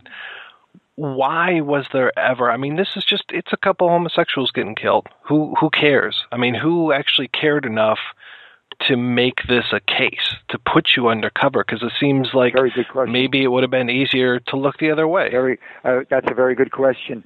Um, well, uh, obviously, obviously, uh, you know, they themselves, if there was a coalition or or, or whatever, uh, they they themselves cared, and in fact cared so much and scared so much they didn't go to the police department they went to the district attorney's office.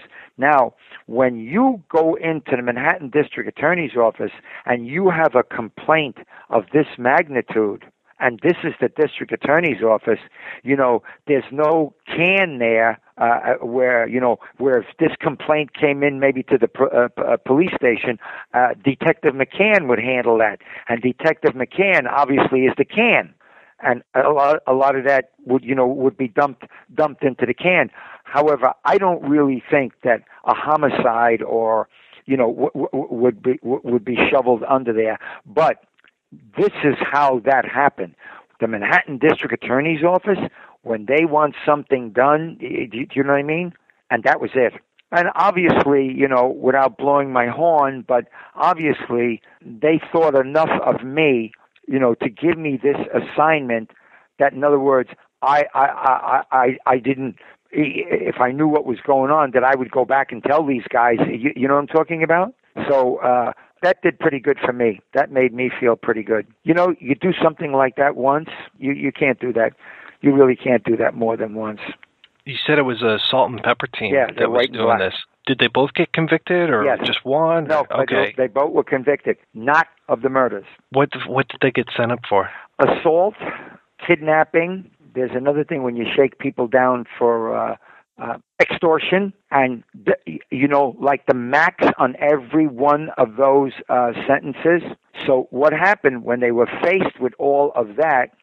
They took pleas and and and that was okay and that and and and that was okay as far as the uh as far as the uh you know like the court system or the Manhattan District Attorney's office absolutely because you know it was going to be a very very difficult to to prove murder some years later i don't know when it was maybe in 1969 they did get uh one guy Averill Farrell I'm, I'm not sure what his name was and he pleaded guilty to one of the ki- killings up in uh, Central Park that t- that took place uh, during this time. They yeah they, they they cared enough to do it, and obviously it cost the police department money. You know, put up an apartment and pay the electric bill and pay all this and pay all that. Yes, it did, and obviously I got paid.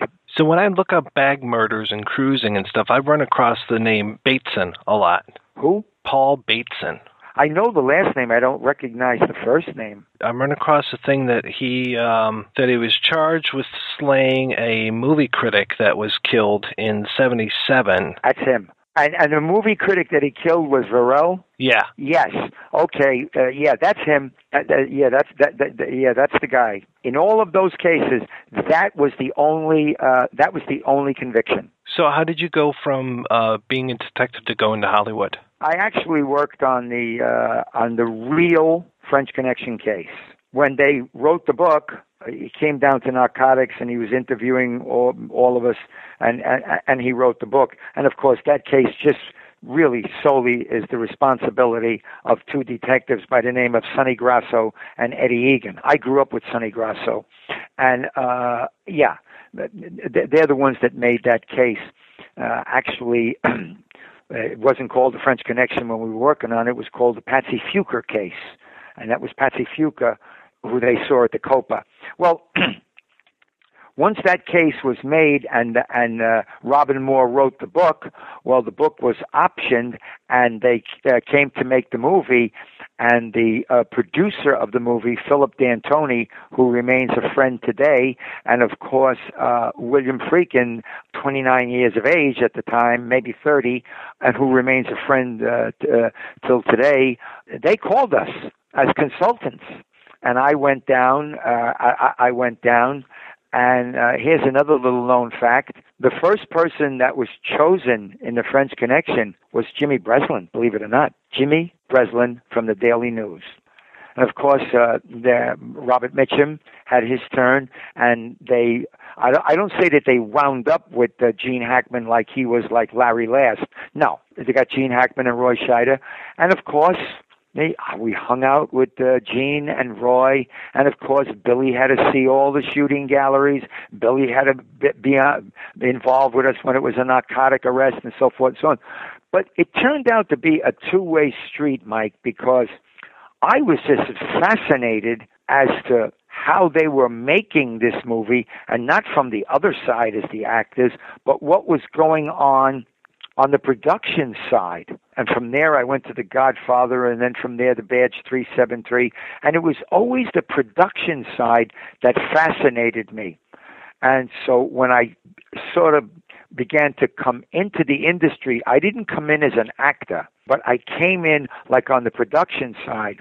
And after a few years, and it was a few years, I took the test for the Directors Guild of America and I passed and I was a uh, second assistant director. And that's the guy that runs around with the papers or uh you know if there's nobody available to sweep the floor or whatever it is but that's how I got in there and I rose myself up to be a um uh, a production manager and a unit production manager, and from there I went on to you know co-produce, associate produce, and and and and produce. But it was that fascination of how they make a movie. When you get on a homicide, Mike, when you when you come down into the scene of a homicide, the first thing that you do when you step into that room and I'll, let's say that it's in a room that you know the first thing you do is you look down at that body or bodies and you say to yourself i didn't do this. And then you start from there. And i got to call ballistics and i got to call uh, photo and I got to call the fingerprint uniform. I've got to get the medical examiner. I got to know a cause of death.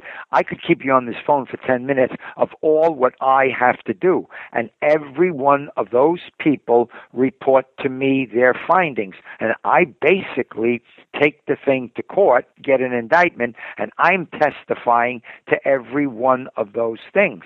Well, I found that on the small movies that I did as a producer, I found that I hired the, uh, uh, you know, the, the catering company. And I hired, uh, maybe the director picked out the, the wardrobe people and stuff, but I hired them and made the deal. And, uh, the, the carpenters and the drivers and the producer does all those deals. He does all those deals. The only deals that I wasn't doing were the deals above the lines, and that were the actors you know and if i was backed by the studio of course they they they made that so i found being being you know a homicide detective and totally responsible for everything and and in fact you know the finished product uh, as being a, a producer uh, you know being a homicide detective is in court you know testifying to 12 critics because I need all 12 of those jurors on my side. And so, you know, making the movie, everything seemed to be the same. You know, it abs- the editor, it, it, it was all the same as a, a, as a producer. Of course, the director is the captain of the ship, but that's how. And it was just, it was just sheer fascination. That's all that it was. I, I never thought I was going to make a career out of it, and I, I, you know, a lot of it I used to say, "You're kidding me? That's how that's done?" And this is how. Yep. So I found that very, very interesting, and as I say, that's how I got into the business. Do you kind of wish you were allowed to carry a gun when you're doing the Hollywood stuff? Do you think that would have helped motivate some of the producers and people that you worked with? no, no, no. I found that you know, and I, I found that I would be a co-producer, and you know, I'd be talking to the Teamster deal and this and that, and and and and doing this. And I'm telling you, all the actors, all all of them. We got, we got lunch today at twelve o'clock. Uh, come into the camper, and you think I'm going in there and I'm talking about the movies that they were in? No, you know what is it? How did you solve that homicide? How did you do this? How?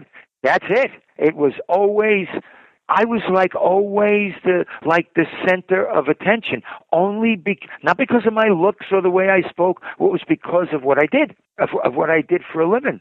So, which officer were you in Superman? In Superman, I am down, and sometimes that scene plays so fast. I am down in the tunnels of when the guy gets hit with the train. I'm the cop down there and I I worked with that uh, I work with that director. I, I, uh, uh, Donner oh what a what a class act. Uh, uh, Donner was a sweetheart. And mainly you know w- what I did like on movies like that is that you know I secured air, air, air, areas for them in parts of New York City and stuff like that. You know, I, I, I absolutely I, I, I did things along the lines, uh, uh, you know, along the lines like that. Not that they couldn't get it themselves, and not that they couldn't do it, but somehow or the other, when a New York City cop is is there and he's right on out on the street with you, and, they, and uh, you know, there there's just that little much more uh, a sense of security or safety you said that you went into these clubs with uh, Billy Friedkin yes. to kind of show him that world and Al Pacino. Yes. H- how had it changed over the years? Like, what was it similar in any way, or was it completely different? It got more theatrical. It was much more scary or uh, frightening. Uh, you know, uh, back then, Mike, I think I think you can appreciate that. You know, that's the allure. That's the draw. You know, th- th- th- you know, that's it. You know, that's why guys skydive. I mean, you know that it's it, it, that's what it is.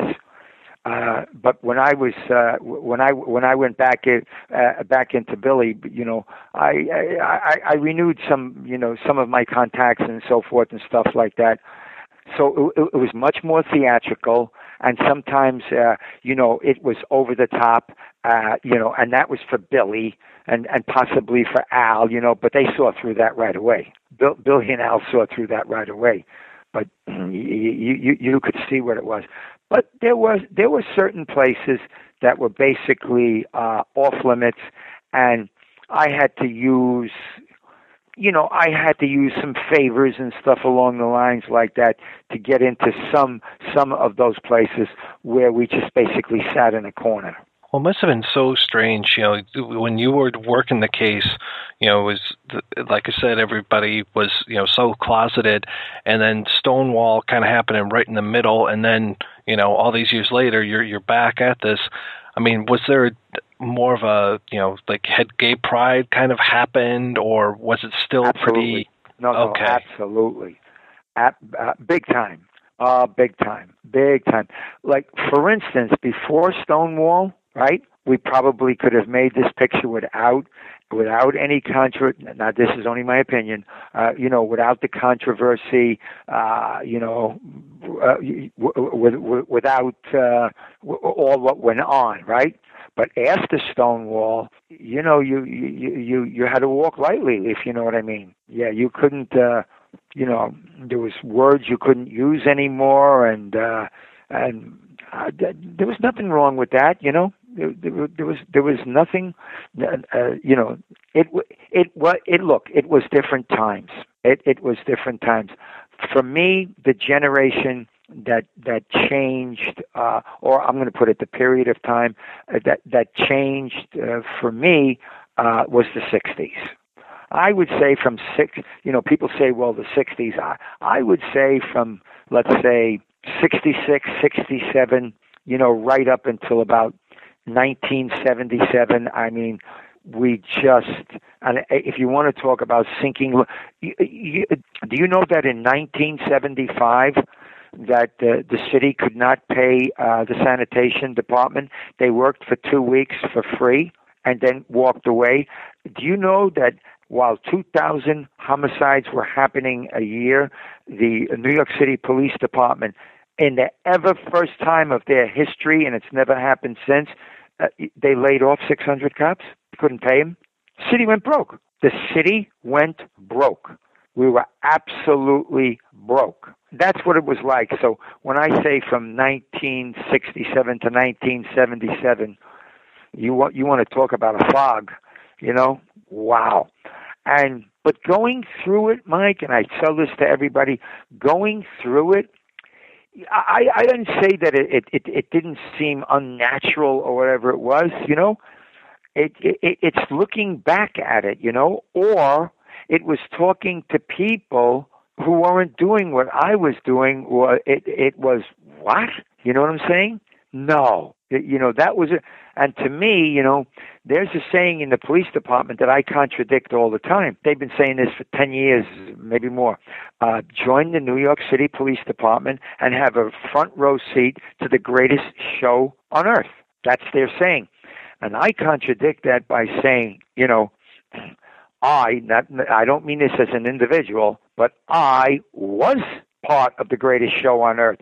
I wasn't sitting in the front row watching it. I was in it along with along with a lot, a lot, a lot of good cops. Do you know whatever happened to Don, your uh, neighbor from down the way? No, I don't. But I uh, I see Don Scardino all the time, who's turned out to be a big director, and of course Don Scardino happened to play Don, who was who was down the hall. It was just sheer chance that Don down the hall is played by you know Don Scardino. Did you have a guy, a black guy, wearing jockey shorts in your precinct? Okay, so yeah, I invented this. So we'd get a guy in there for a homicide, and we didn't have witness one. It was just it was just a jumble. I don't want to use the rest of that word. It was just a jumble effing case uh, that unless this guy didn't cop to this, you know, we, we, we were going to have a, a problem. And I never, I tried my best never to bring to the district attorney, you know, uh, a case that was, let's say, unwinnable. That's not fair to the DA, you know? So I I'd done this a number of times. So my partner at the time was was a black man. His name was uh, Elwood Ambrose, and we had this interrogation room, and nobody ever got hit, nobody ever got beat, nobody ever got tortured, and so we had this interrogation room, and we would uh, and, and and the table was oblong and i would sit at one end of the table and the suspect uh, would sit at the other end of the table and ambrose would sit in the middle of the table. And we would ambrose and i we'd be talking to him. We'd uh, come on you know but you you know how that dialogue goes and we had a detective uh, that weighed about i'd say 260 260 pounds and his name was Jerry Leon, and he was a big, big detective, deep voice. And I convinced, I convinced Leon to put on cowboy boots, a cowboy hat, and a jockstrap. And I would ask him just to come into the room, and he would just look around, and he would say, "My skin's getting tight." My skin is getting tight. Something is going to happen. And then he would leave the room. Well, I'm talking to the suspect, and nah, you know, come on, I didn't do it, this, that, and everything else. And the door opens up, and here comes 280 pounds of Leon, and uh, only he brought a bat.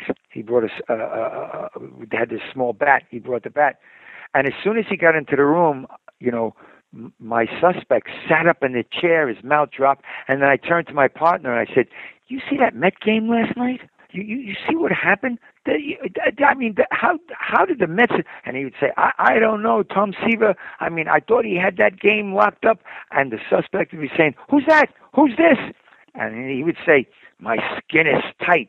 And this one time he took the bat and he banged it on the table. Jesus, it was loud as hell. And he walked out and closed the door. And then I turned back and I said, uh, let's say the guy's name was Claude. I said, come on, Claude. Who is that? Who the Claude? Come on. You, I know you did this, Claude. Come on, you, just give us some help and say, what you what there? And of course, that would go on maybe two or three minutes, and the door would open up, and here he would come again. And by now, Claude is backing up his chair, backing out of the way. And then we did the same thing. And then Mike then uh, would leave. I'd say, look, Claude, how much? Lo- yeah, okay, man, I did it. You, you, you know, I did it. You know that that that bitch is gonna say that you, you, you get her. She saw it. Now I even had a witness. He even gave up a witness. You know, and I, I can't tell you how often I did that until it blew up in my face. And what happened was I took my suspect down to court, and we arraigned him. And the, the legal aid said, uh, Your Honor, uh, my client would like to address the court. Well, we've already entered the plea for him. Yeah, but he would just like to address the court. And he went on and he said, there's this black guy that came in. He had boots and he had a hat and and and and and, and his balls were only covered up with a cloth and he was banging the desk and the judge is looking the the the, the, the, the, the everybody is looking and I'm standing right there. You know, Mike, I'm going to tell you the truth. the first time that the, this happened more than once, but the the the the first time that this happened the, the, the judge sent the suspect to, to Bellevue Hospital, 15 days observation.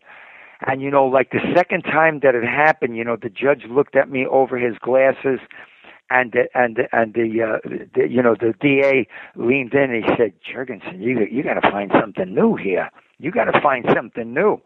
You know, so yeah, did that happen? Yes. Did I invent it? Yes.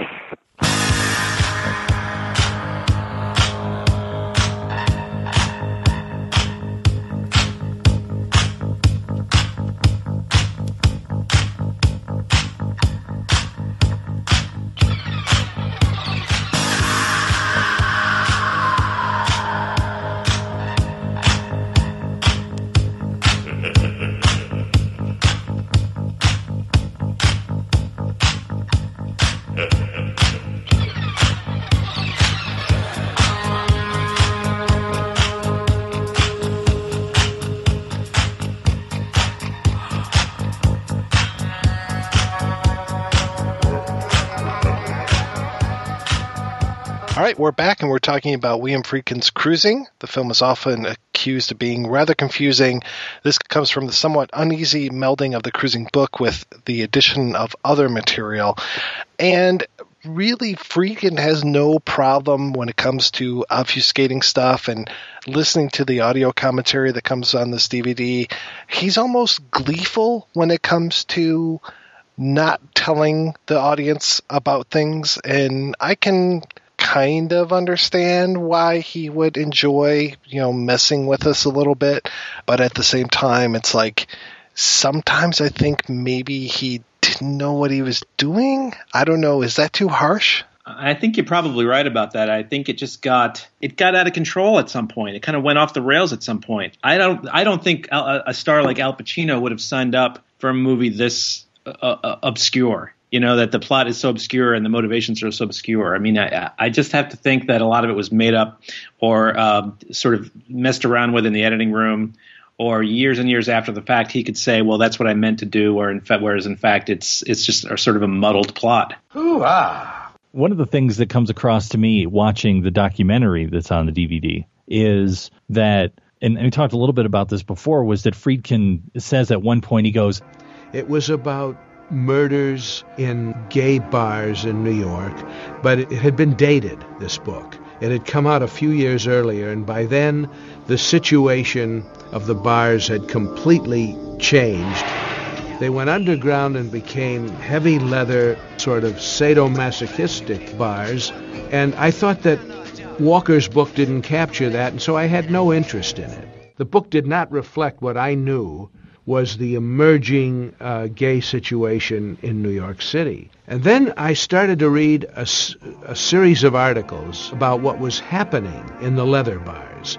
and how dangerous the situation had become. A series of mysterious deaths had occurred in these bars, and that piqued my interest. The leather bars would be a, a really interesting background for a murder mystery like cruising, and I then set out to find out as much as I could. And I was like, what?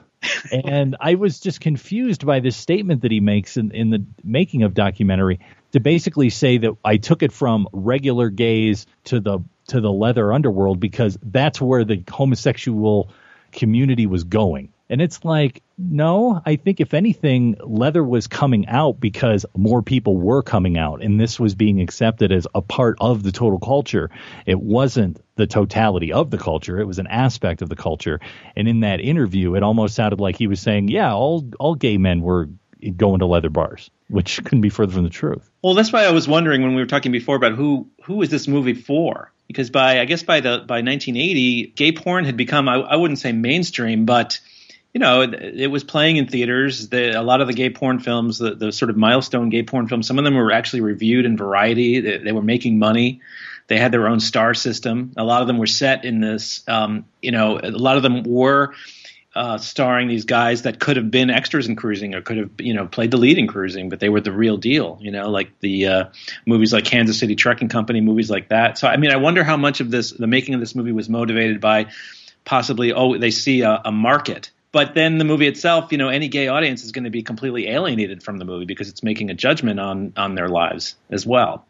So uh, it's very confusing to me. One thing that I think is interesting about leather as a culture is how it's mutated and kind of gone mainstream and crossed over. And I'm I know Jeffrey probably knows a little bit more than I do, but I remember when I was working I was working on a documentary probably about 10 years ago with a friend of mine and we were working on it related to couples and people who are in uh, DS lifestyles and BDSM. And through my research, was looking into leather because that's part of it.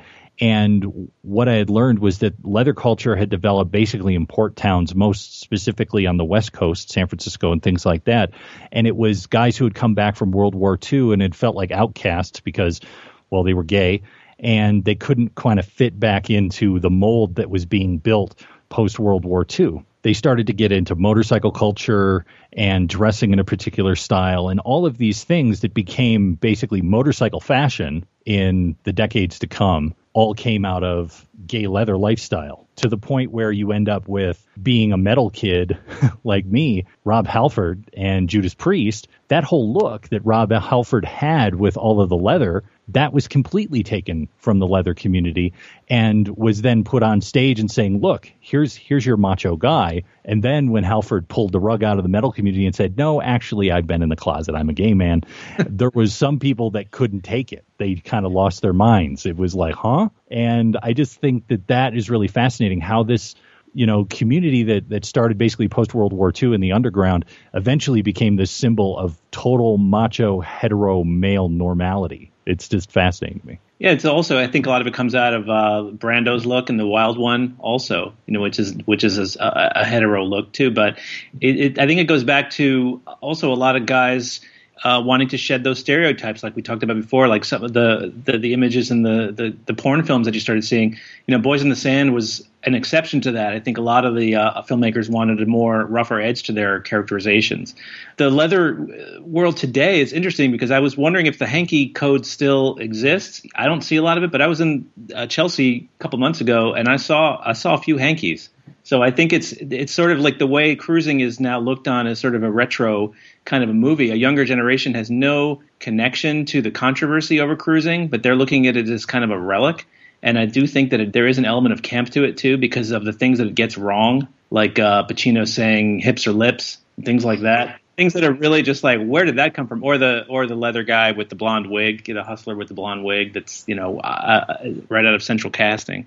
I don't know i think there's a fascination to it and that's probably why somebody like franco might be attracted to that movie because i don't know that a lot of people know that film now but if they do know it they're looking at it as um as a relic from another time. And a lot of the looks that you see now in the gay bars they're you know that look from 1979 1980 that's a really that look is back the plaid and the mustaches and work boots are are are big time. Wherever you go, everyone's got that look. That and you know the way Pacino dresses, he would do very well for himself in Silver Lake right now. Yeah, between last week's episode on Boys in the Sand and this week's episode, I have watched a possibly unhealthy amount of gay porn. I don't know where that level of healthy versus unhealthy is, but I, I'm close to the threshold. I, I was wondering where the scale was on that. I I'm not really sure. How much gay porn is too much? and talk to your children about how much gay porn they're looking at. I have seen a lot of it lately. I've watched, uh, you know, I, I checked out some Fred Halstead, Joe Gage, at least one of the entries in in his trilogy. One called Do Me Evil, which was very interesting. Um, I think my, and I don't want to say favorite, but the most interesting one for me was one called Born to Raise Hell, which really feels like it could have been the extra 40 minutes that they always talk about when they talk about cruising and all the stuff that was shot at the leather bars because this thing is rough. Now, I shared this file with both of you guys. Did either of you have the guts to watch Born to Raise Hell? I did watch Born to Raise Hell. It's I I've watched a lot of porn for research purposes only, and I've never actually heard of this movie or seen that movie. It, was, um, it, it didn't have much of a plot. It was really just back room, leather bar, pool table, bondage action. No plot, I don't really think. Whereas um, movies like the, uh, the movies you're talking about, uh, the uh, Fred Halstead movies or the Joe Gage movies, they actually did have a plot. I mean, and the, the idea that a lot of these porn, gay porn filmmakers were in a sense, these were some of the first gay movies. These were sort of movies about gay people for gay people, and they weren't sort of filtered through Hollywood, which was um, not generally, uh, you know, that just sort of dealt in stereotypes. And at a time after gay liberation, when a lot of, of um, gay men were trying to shed all the stereotypes and prove just how macho they all were, these movies really hit a nerve. I mean, they were very something like Kansas City Trucking Company. The guy who directed it, Joe Gage, he, he made a whole series of these movies with featuring these really blue collar macho guys, very similar to the milieu that um, cruising is set in. And they created their whole star a whole star system. So I just found it really interesting that as gay porn was going mainstream, that same year that Cruising came out, Jack Wrangler was starring in uh, Night at the Adonis, you know, and right down the street from where you could probably see Cruising, you could probably see a whole variety of uh, these gay porn movies that were really, really popular, advertised in Variety, advertised in, there were subway ads for a lot of these movies. Actually, if you look in the background uh, in Cruising and some of the bars, you see posters for some of these movies. So I just wonder what the link is, and I wonder if that was any, if there was any sense that they were trying to capitalize on on a, a subgenre. Uh, and Cruising is sort of at its heart, it's an exploitation movie, you know. The thing about Born to Raise Hell that for me is kind of similar to Cruising is that there's no, for me, eh, and and maybe I'm just not missing it. There's not a lot of joy in the film and I'm not seeing any kind of real joy going on in the leather bars and cruising. There, nobody.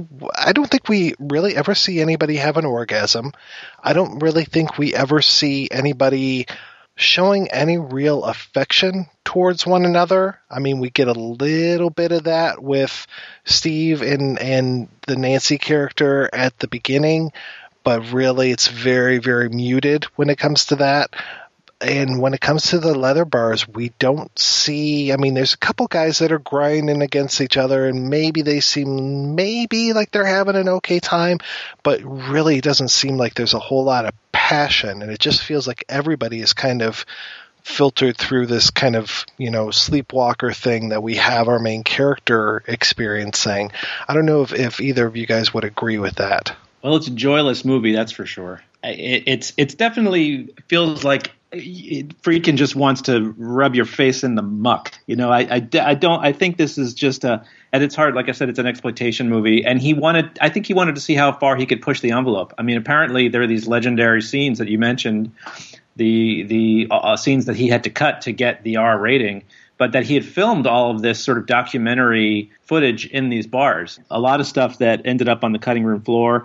They had to go back to the MPAA many, many times to try to get their rating, but I still don't know how it ended up getting the rating that it got. I don't understand how it got an R rating. I don't understand how they couldn't have noticed what was going on, or how how come they didn't notice the hardcore porn shots right. in the murder scenes? How come nobody noticed that? How come this ended up getting an R rating? How come that's still on the DVD? Still to this day, that footage is in there. Well, there was actually uh, lawsuits going on at the time. Uh, I think it was Landmark Theaters were suing.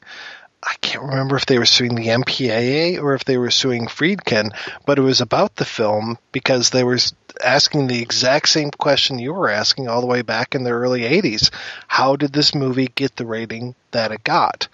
And you know we can look at you know Kirby Dick. This film is not yet rated as far as you know. Was it that this is a major company that was putting this in front of the ratings board?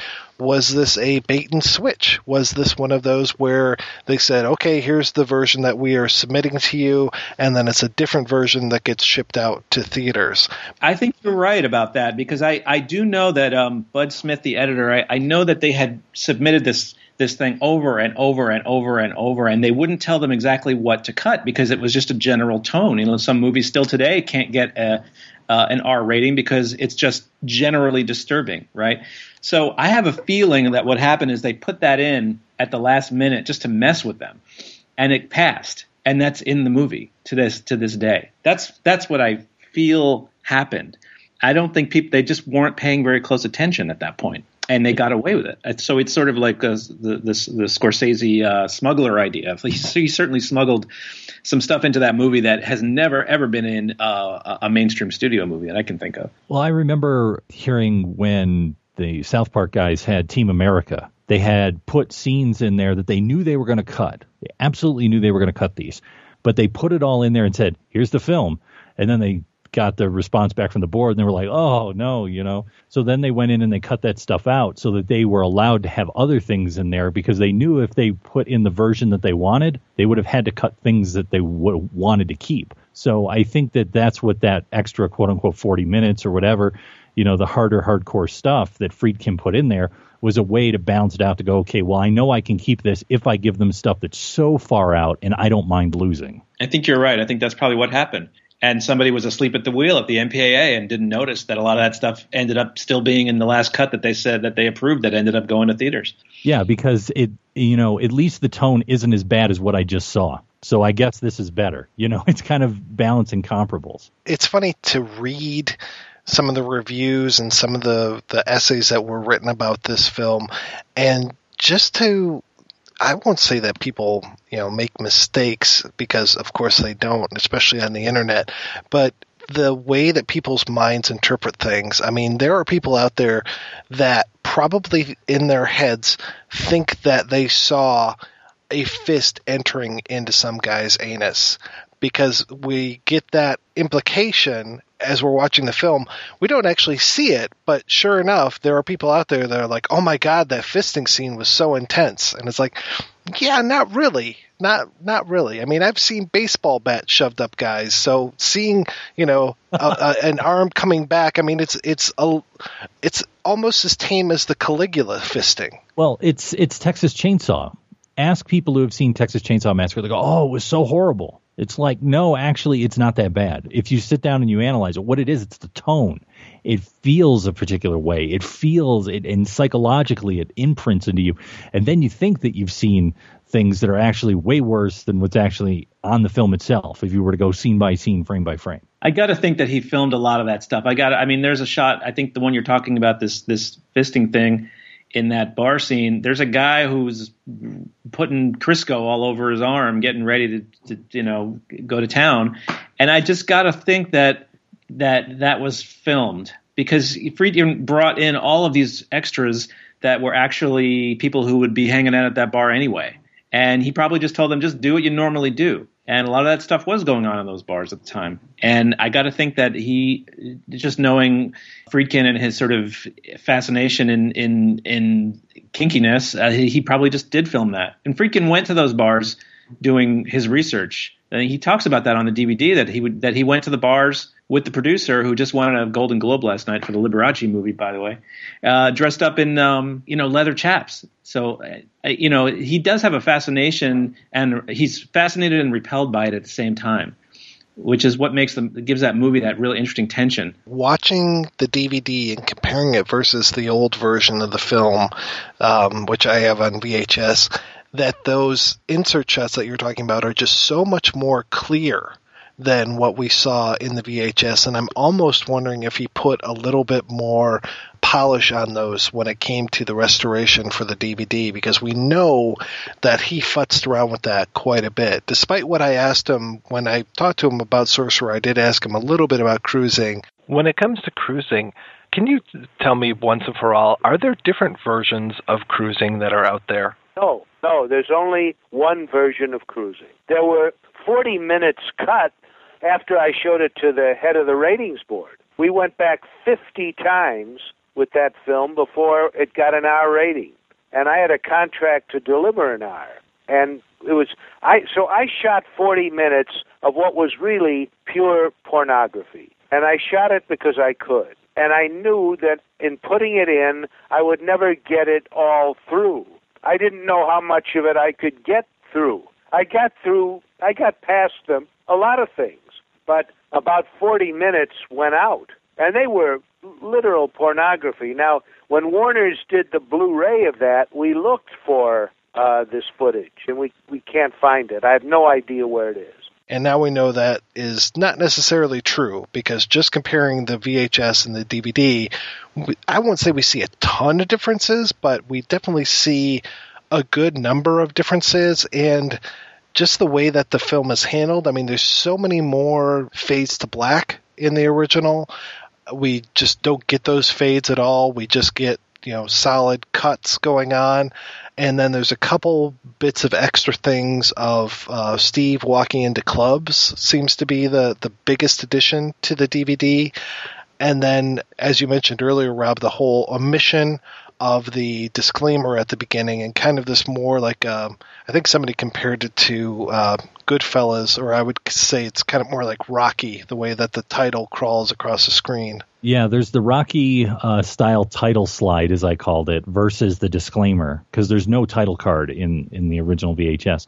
But the one thing that I think is, in terms of the biggest change, and it's not even has to do with you know physical changes in that way, it's the tone of the film in that in the VHS original, there's actually skin tones, there's warm tones. The DVD looks like he dipped this thing in Picasso's blue period. Every single shot and throughout the entire film is all blue toned. And it takes out all the warmth that was in the original one. Not to say that it's a warm film, it's not. But even in the first murder scene where you, you know you're seeing someone bare chested, their skin tone actually looks flesh in all of this, it just it looks almost monochromatic, and and that's the thing that I had read also somewhere that said that the guy who was the cinematographer, I'm not remember his name off the top of my head, but supposedly he wanted to film this in black and white. I read somewhere. I don't know if that's you know be internet BS or not, but with this blue tone that's over the entire film on the DVD, you almost get that. Yeah, I noticed that too, and it's it's interesting because when uh, Friedkin redid the French Connection for DVD, I think it was the DVD he retinted a lot of the the scenes and without the participation of the cinematographer uh, Owen Roizman who was like famously angry about it. And so I wonder if he's just in the color correct room and just um, turning it seemed like all the bar scenes were blue. All the scenes with him out in the in the leather world were blue it was a really strange choice and really distracting. And it was uh, what you did, Mike, by sending the comparison was so fascinating to see that because that was such a uh, a blatant change from the original. One other thing I noticed in the uh, comparison that you guys sent me, there is a hardcore insert shot in the peep show booth scene that isn't in the original. So he added one hard, hardcore shot in the peep show murder scene. That doesn't surprise me. Isn't that interesting? Yeah, because seeing just the inserts that are in that first murder, like I had heard for years that there were subliminal images in this film. And then watching it compared, you know, the VHS and the DVD at the same time, it was like, oh my God, yeah, that's so obvious on the DVD that there are these shots in there. But I really, I, even with the two images side by side, I still had a hard time seeing it in the VHS. But do studios ever retroactively change the ratings of movies that they've already rated? Because today that would be, I don't even think it would get an NC 17. I, mean, I remember um, someone, I, I think it was uh, Greydon Clark, wasn't it, Mike, in his book talks about that. He put the film in, he got it rated, he went back, he edited, he tried to get them to re rate it, and they wouldn't do it. They said, sorry, we already rated this uh, R, so you're not getting your PG rating on this thing, even though it would have qualified the second time it went through. Yeah, he messes with color quite a bit in this one because the other thing that he does, Friedkin, in this is he. There are two insert shots when it is uh, Stuart Richards talking to his father towards the end, and he has made those kind of more black and white and almost like a video type effect on those, and they were in color ish in the original which I found to be odd. They really draw attention to themselves there, which is also weird too because we only see two murders that are flashback to when allegedly he killed three people so far. Well, actually four. We probably should have seen the college professor that we never saw murdered. So that was odd and you're right, guys. As far as the blue tints and stuff, I think the the writer in Video Watchdog said that it looked like a, a kid had been messing with the uh, color tint on their TV when they were watching this, because it is it's almost distracting, especially to see it in comparison with the other version and be like, wow, uh, what what is going on here? Why are all these people blue. And I know the other thing that pissed people off was the addition to of the video effects when it came to Pacino's character uh, doing poppers. Yes, I noticed that. Yeah, yeah, yeah. And there was some weird color changes in there too, as far as this like American flag that gets shown. It's like yellow and white in one, and black and white in the. It's just kind of weird. But let's give props to Al Pacino for doing this movie because a major movie star doing poppers and dancing with men in leather bars is pretty fantastic. So, regardless of anything else we're saying about this movie, I, I feel like Al Pacino deserves some credit for um, that's a pretty brave thing to do for a major movie star to say yes to something like that. I think I might be a better dancer than Al Pacino. I'm not sure. I just had this image flash to like a year or so after cruising where he's dancing in Scarface. And in my head, I have this mashup of Scarface at the leather bar. Like, oh, yeah, baby, that's it. All right now. You know, I don't know why. I just just the idea of those two kind of merging together in those dance scenes is just hilarious to me in my head. You want me to dance? Yeah, sure. Go on, Tony. You dance. Go on. Okay? That's some fun. Well, he's never talked about this movie. I, I, I, don't think he's ever done an interview. He's he's not on the DVD. He's never done it. Uh, he's never talked about what it was like making the movie. I think it's a painful experience for him. I'm not. I, I don't know why. Maybe because of the way the movie was received, or because of the protests and people were angry at him personally for making this movie. They felt that he somehow betrayed a lot of people by saying yes to being in something like that. So I wonder what I'm fascinated to know what he really thinks about it. Yeah, and he had played gay characters before. I mean, he was you know famously gay in Dog Day Afternoon, and I don't know right. how do you come down on that portrayal of gays in that film. I love Dog Day Afternoon because you don't know going in what the story is with him, and then by the time you find out what that he's a gay character, maybe because he's trying to get a sex change for his lover, so you're not quite sure where he falls on the Kinsey scale, I guess. But um, you're already kind of in love with the guy when you find out. And then when you find out in the movie what his real story is, the reaction of other characters in the movie when they kind of turn their back on him or kind of write him off as a freak, you know, a lot of the people in the audience are probably having that same reaction too at the time. So that's thought that was a really interesting choice in Dog Day Afternoon to do that. I have a dumb question for you guys. They make a big deal in the script about these license plates that are on certain cars, and I noticed that this shot is reinserted on the DVD where Pacino is walking down the street and there are these two cars, and they both say FFA 36 and FFA 69 on these license plates.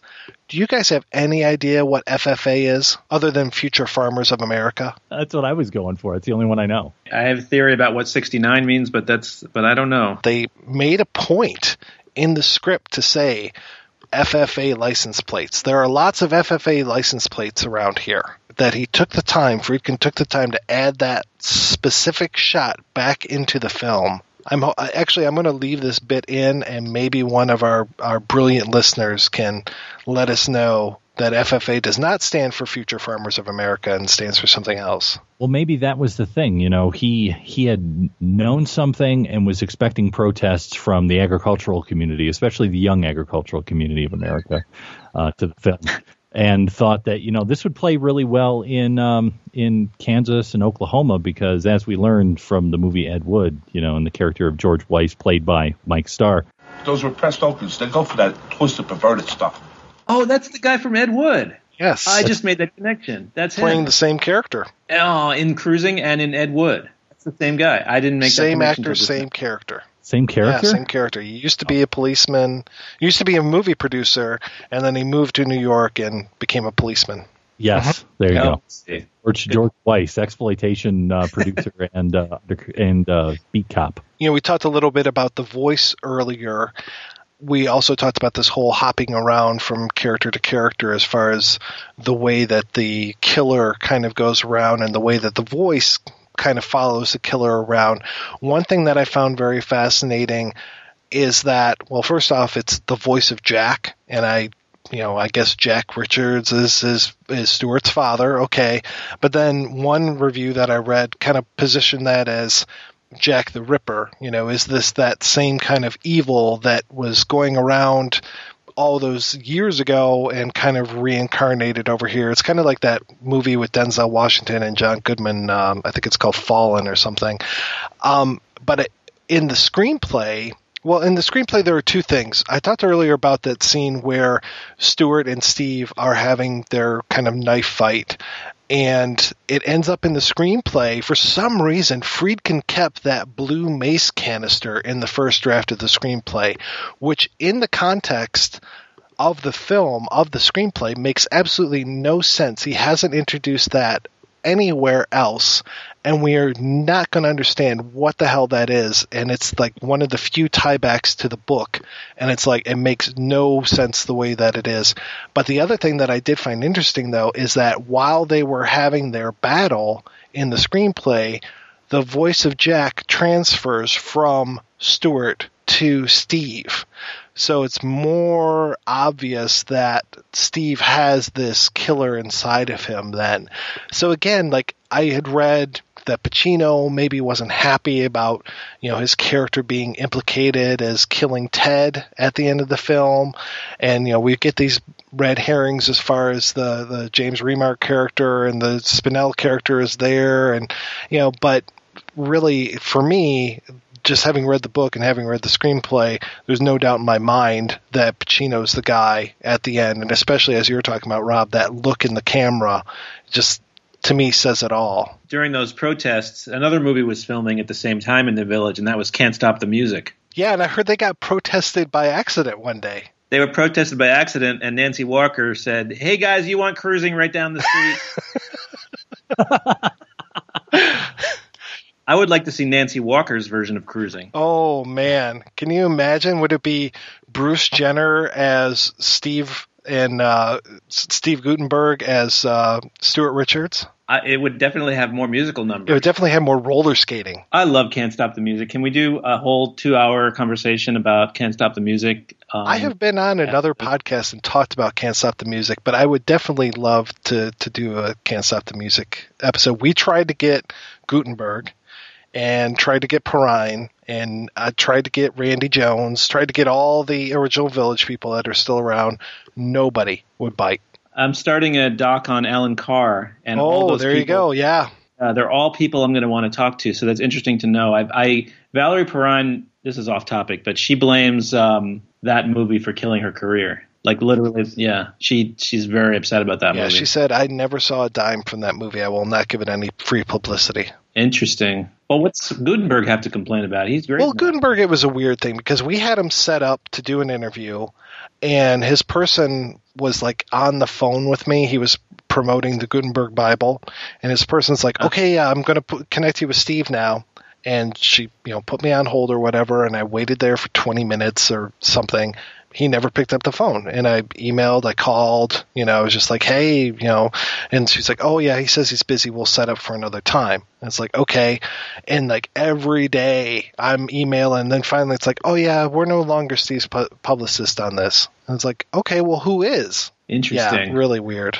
And I hadn't submitted questions. I just said I wanted to ask him about his autobiography, and he does talk quite a bit about "Can't Stop the Music" in there. So, but yeah, good luck with with getting the original Village People. I saw them at the Riviera a couple years ago, and they still sell the movie. They didn't talk about the movie that much, and yeah, they still sell it, and they sell it for some outrageous price too at their live shows. It's out of print.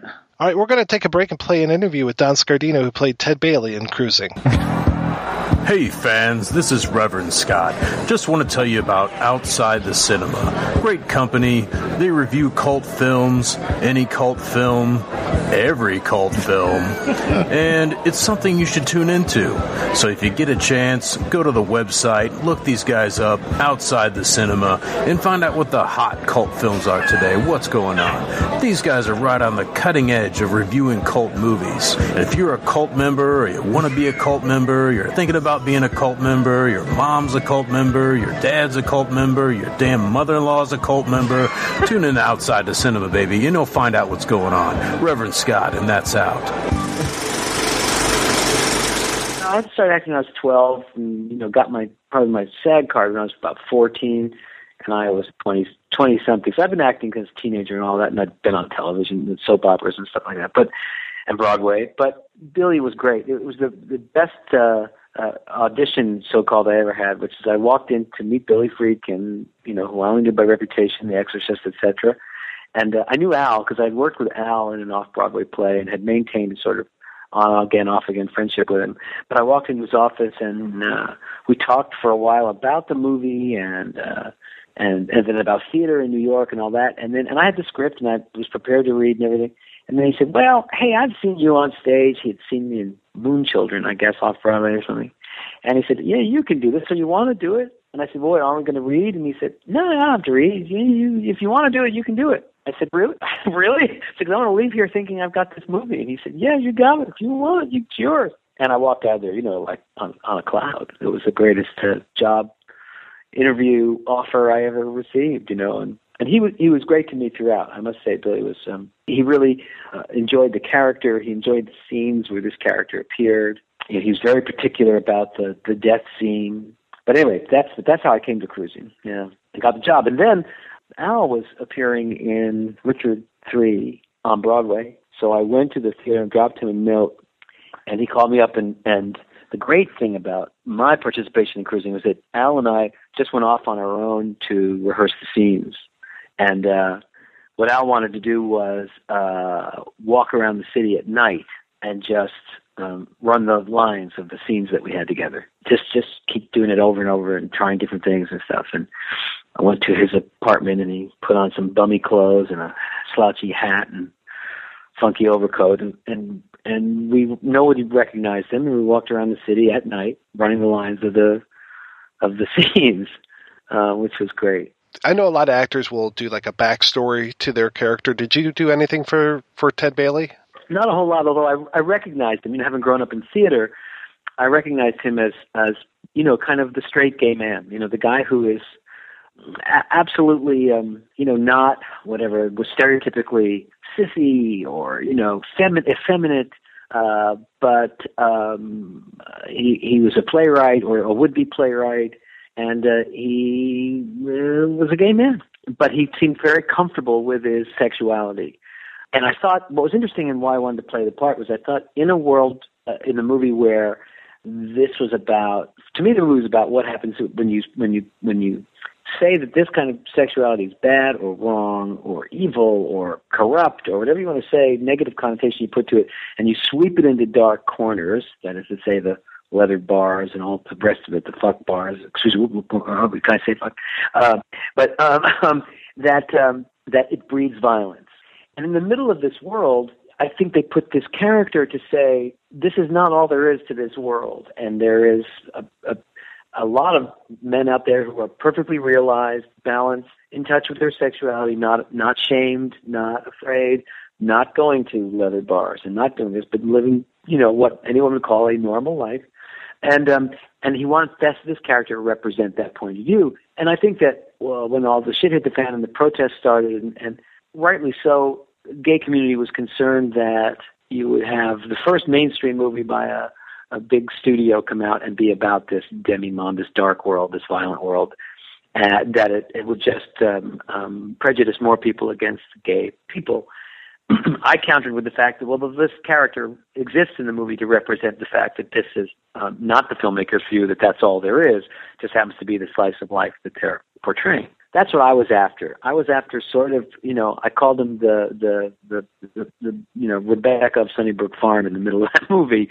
You know, the the guy who's um, positive, outward, comfortable, adjusted, afraid, like the other men in the story when this stuff starts happening. But you know, I had a, a gay friend, an actor that I'd worked with in a play. He said, you know, when all this uh, AIDS, when AIDS started coming out, and big people started to be aware of it, he said, you know, the terrible thing about it is, is I'm going to the bars more often. He said it's almost like uh, it's a seductive thing to try and cheat this death thing, this disease. And he said it's almost like a turn on, which I didn't quite understand because I didn't, I wasn't inside his head or, or in, in terms of his sexual libido, but but it was interesting to me, and I thought it kind of justified something about the movie being pre-AIDS, you know, and and and this friend of mine uh, actually later died of AIDS, and I also remember him saying after he saw the movie that the thing that scared him about the movie was that he thought you know people would sit in the back of the dark theater and actually be turned on by the violence. So that that was his that was his take on sort of the the effect of a movie like that on the populace. But it, it's it's very much a you know you look at it now and you look and you and you say well you know well no wonder we had an AIDS epidemic in New York City um because um, things you know the the controls were off you know the car was driving itself and I think the movie does accurately reflect that. It's fascinating to me that Friedkin had ten years before done Boys in the Band. At that mm-hmm. point, were people pointing to that as look at what he had done before and that it was a bad example, or was that even part of the mix when it came to some of the controversy around the film? I think you're right in that Billy felt justified in, in, in doing this other side of the gay uh, community at that time, having done a rather compassionate look at a bunch of gay men in, in uh, sad but but compassionate in in uh, Boys in the Band again, like I say, as a, as a straight man, I think he felt justified in, in making the other movie. But you know, I, the the the furor over cruising was so immediate and and and strong and loud and strong, and and of course, it it it's the, I can't remember where it fits in Stonewall. Was Stonewall before or after? It, it, makes sense that it would be before because it would be, you know, this would then be another step in a way of sort of the social conscience growing for gay rights uh, you know, and they didn't want to be portrayed and you know maligned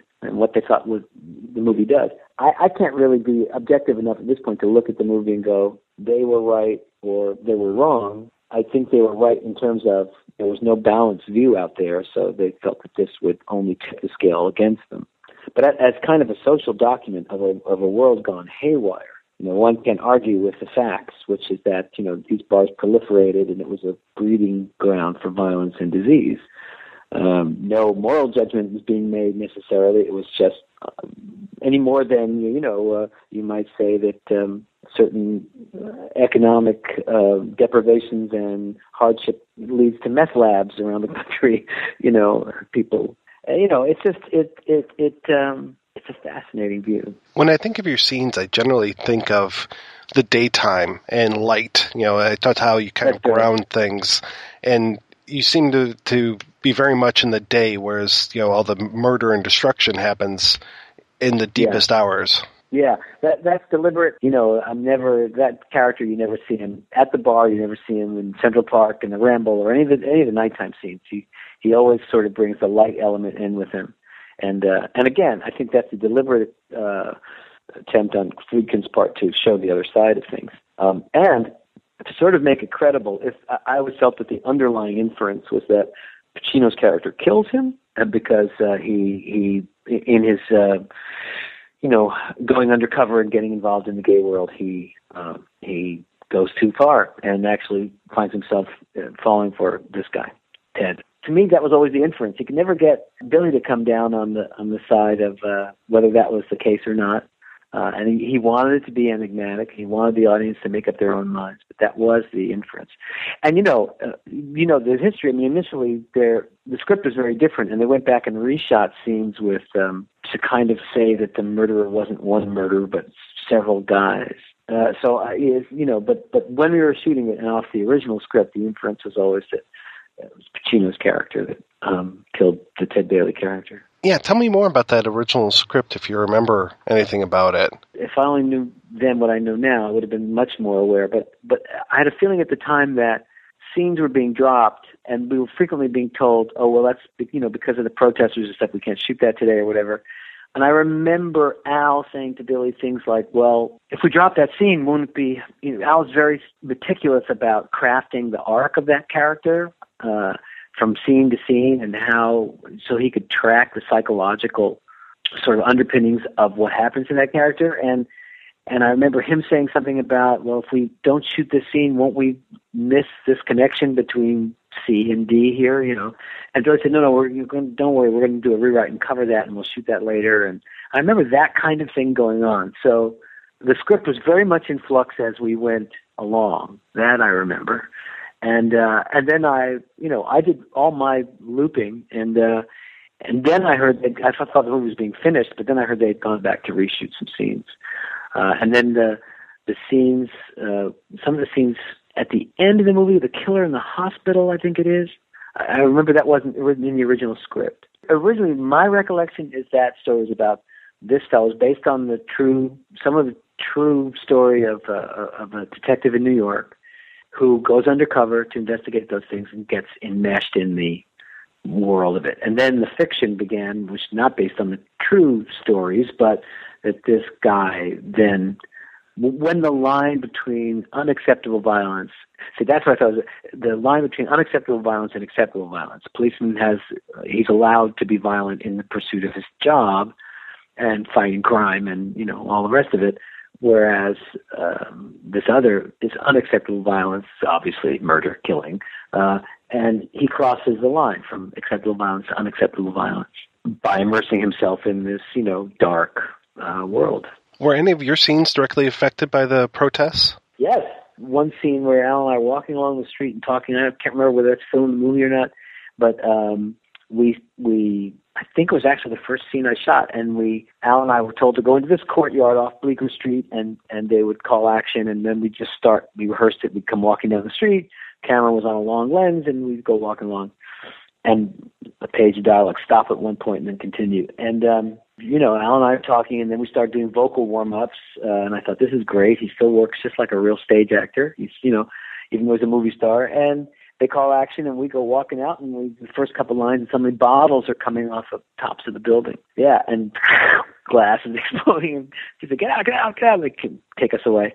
And then they sent guys, you know, PAs up to check the rooftops, and then we shot it again. This time was nothing. Then other times we would be. Uh, shooting a scene and uh, uh, they'd be off camera somewhere on a location, you know, in, in Manhattan, and just screaming out slogans, you know, and so they'd have to cut. One time we we finished a day of shooting and we went to rehearse. There's a scene in a coffee shop where I show them the newspaper and I say "Homo killer on the prowl," the headline, and it's he and I in a coffee shop, and it was in the in the West Village somewhere.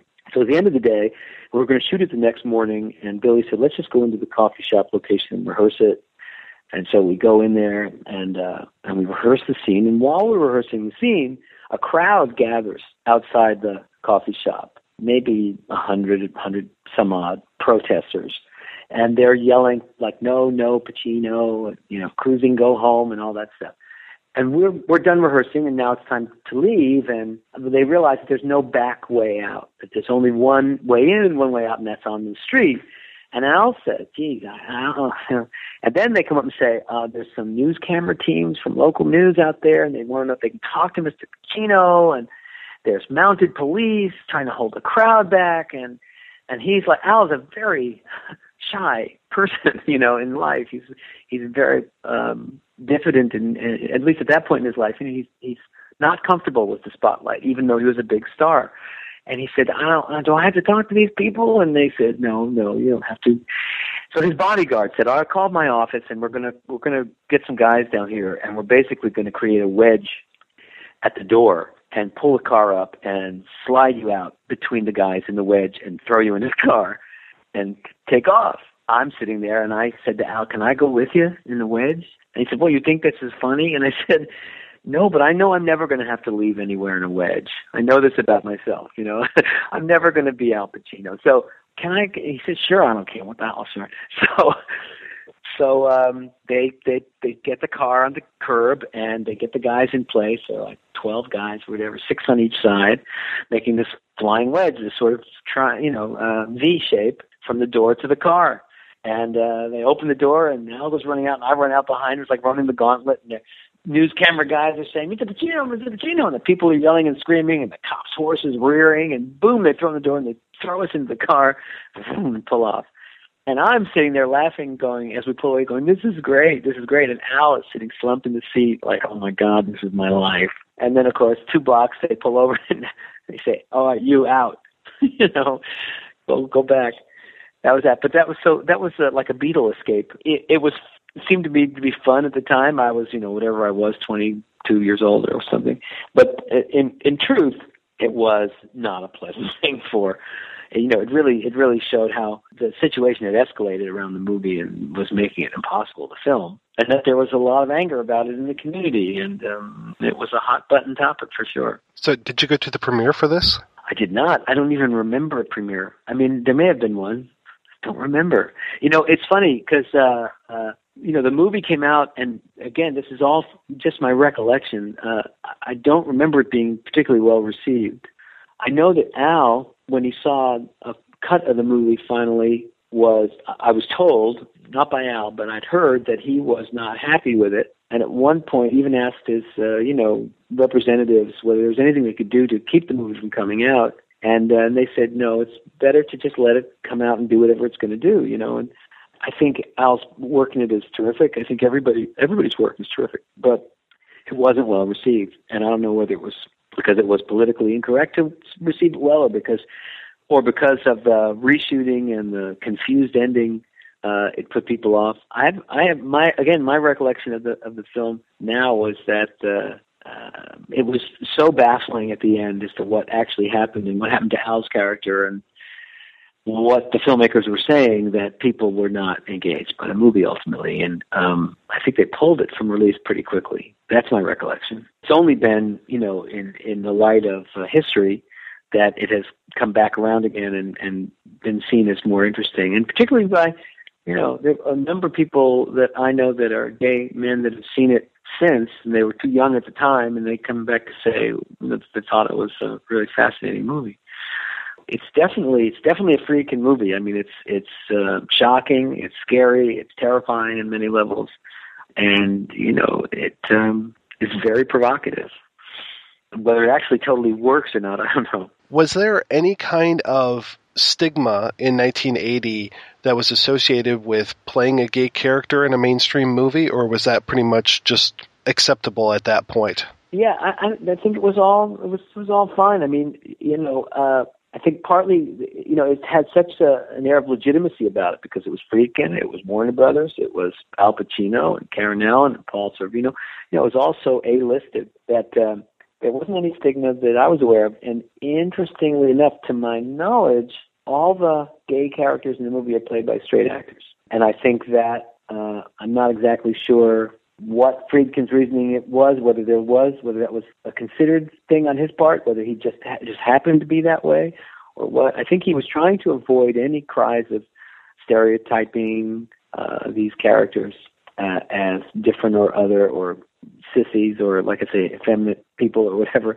I think he was trying to present them as just people, but but there wasn't there wasn't any um, there wasn't any backlash. And you know, again, you know, the the, the movie there seemed as again, this is my recollection. You may know better than me from from looking at it historically, but there seemed to me a big yawn about the movie. You know, that it was kind of um well, it's not very good. The, the you know the ending's confusing. It would be very interesting. I, I should do this myself when I have a break in the action. Myself is sort of look at the critical response when it opened. Uh, my recollection is that it was kind of uh, neither a big deal either way, but there wasn't enough support for the movies to keep it around. The one word that always comes back for me when I'm looking at the reviews is confusing.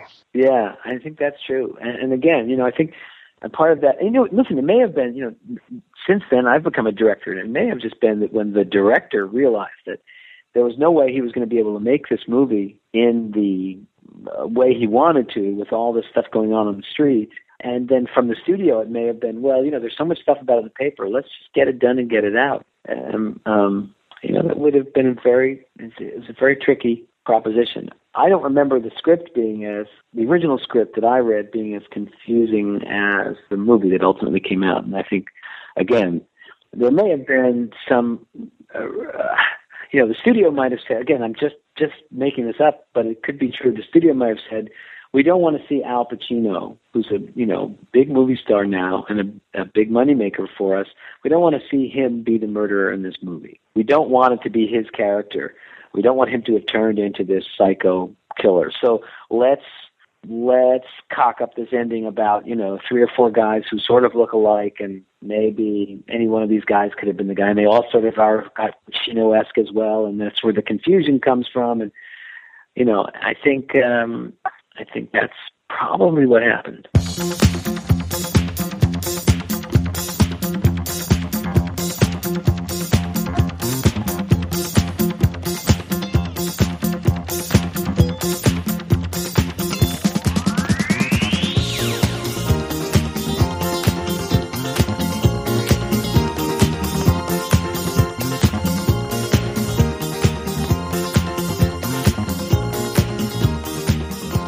Thanks to Don Scardino for coming by and talking to us about playing the role of Ted Bailey in Cruising. Of course, you can find out more about him and everything related to this episode over at our website, projection-booth.com. Now we're back and we're talking about cruising. And one of the things in the past year or so that's really ignited a lot of discussion around cruising has been this film that has come together called Interior Leather Bar. And part of the reason why it's getting so much attention is because of who's connected to it, which is James Franco. And the whole concept behind Interior Leather Bar, if I'm correct, Mike, is that the film purports to be, or at least it advertised itself to be during the production, to be the missing 40 minutes of what William Friedkin shot and then had to cut from the film. So this was supposed to help, I guess, maybe in some way to explain to the purists when it came to cruising what cruising was missing. But then again, maybe not. Yeah, I read a very negative review of Interior Leather Bar. I think it was in Variety. And they definitely bought that whole idea of this is going to be the missing 40 minutes. Whether it is, you know, it, obviously it's not the missing 40 minutes, but it's going to be like an interpretation and it's going to be a reenactment of what those are. And this whole salacious kind of appetite started going for, you know, ooh, let's see all this kind of for, forbidden fruit and let's see James Franco in this. And it's so not that. And anybody who goes in thinking that it's going to be that 100% is I won't say they're going to be disappointed because it's a great, great film, but that is not what you are about to see. And not only that, but I mean, I like Franco because Franco has this tendency to play in mainstream film and do rather well, but he also has this prankster side to him that I really enjoy. I remember there was an art piece that he sold a few years back that was nothing for ten thousand dollars to someone. Like, Here, here's art. It's you know. And it's like, what is it? It's like, it's nothing. Here you go. Just give me 10 grand. And I just love this sort of prankster element where he could go, okay, what's something that can get us into this place where we can talk about this larger idea and i think that's really what interior leather bar does is it talks about a larger idea because if it was just the reenactment of the missing 40 minutes of this friedkin film that wouldn't be anything but he uses that as a platform to start this larger conversation so what the film is is this hey, we're going to reenact this 40 minutes and talk about this and yada yada, and then really kind of becomes a behind the scenes look at the shooting of this project. But then it kind of twists again, and we find that it's more of a conversation as far as the main character who's going to be playing the Al Pacino role and what his all the people around him are kind of saying about him playing this role and then it kind of even twists a little bit more and we find out that so much of what he's doing is already scripted there's one part in the film that i absolutely love where he is reading out loud what's happening in the scene. And it's just brilliant kind of stuff that they have. I mean, this film is only 50 minutes long, and that they have all of these different shifts in expectations and open up such a larger conversation in such a short amount of time. I've actually I found this film very brilliant. Well, it's layered in that way. It's also, I guess, what the kids would call meta. It's media talking to itself about itself in a particular way. But I think really the larger aspect of what he's talking about in this film is about male on male sexuality within the context of Hollywood.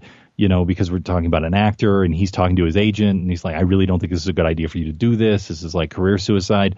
So it's all about these aspects of like what you were talking about, um, Jeffrey, related to Pacino. I mean, it's a brave choice to do something like this. And what does that mean when you're trying to build a career and be an actor within that system? Yeah, it seemed like uh, Leather Bar got uh, criticized for what it actually isn't, which is um, just a free for all of uh, hardcore sex. But it, what it really is about is about straight guys being uncomfortable with gay sexuality. And uh, Franco being, you know, three feet away from hardcore gay sex in a movie at the same time that he's got The Wizard of Oz out in the world, I think is just uh, amazing. And I kind of don't know how he gets got away with that one. That no one tried to talk him out of doing that. No one tried to stop him, and yet he can still headline these movies and uh, be in a you know a, I don't know PG rated family movie at the same time as he's doing a, a, a gay hardcore movie. That's pretty that's pretty fantastic. So I, I'm gonna give him props for that. Well, not only is he in the the the Wizard of Oz movie last year, he's in uh, Spring Breakers, and he's in This Is the End, where he's setting up his own image. I mean, the the the line of Danny McBride where he's talking about. Wait a second. I know what happened. You guys dropped acid, didn't you? Mm-hmm. Craig doesn't have any pants on. He got fucking wild, probably danced, sweated all over the place. You got white shit all over your mouth, Frankie. You probably sucked somebody's dick. Jonah over here probably watched and jerked off. Jay, I didn't even know you were in town. Good to see you. Danny, we're not on acid. We didn't suck each other's dicks. James Franco didn't suck any dick last night. Now I know you all are tripping. the way that he plays with his own image, not just you know in interior leather bar, but just across the board, keeping everybody guessing, and and I think it pisses a lot of people off as far as you know, like oh, what are you, an actor, a poet, a writer? And he's just like, yeah, I'm whatever I want to be, and I really appreciate that about him. You know, there's very few don't even want to just label as as an actor. There are very few artists out there that can go into all these things. Maybe he's not 100% successful all the time, but he's got the guts to try it and to, to go out there and tr- and do all these different things. I mean, this is the span of a year, and he's in you know four completely different movies. Well, and also it used to be the kiss of death for an actor to be associated with a gay movie or a gay role. You know, all those actors from the Boys in the Band, they couldn't get arrested after they did that movie, you know? And Franco actually encourages all of that gossip and encourages all of that ambiguity in a, in a really cool way that I don't think any actor's really done that I can think of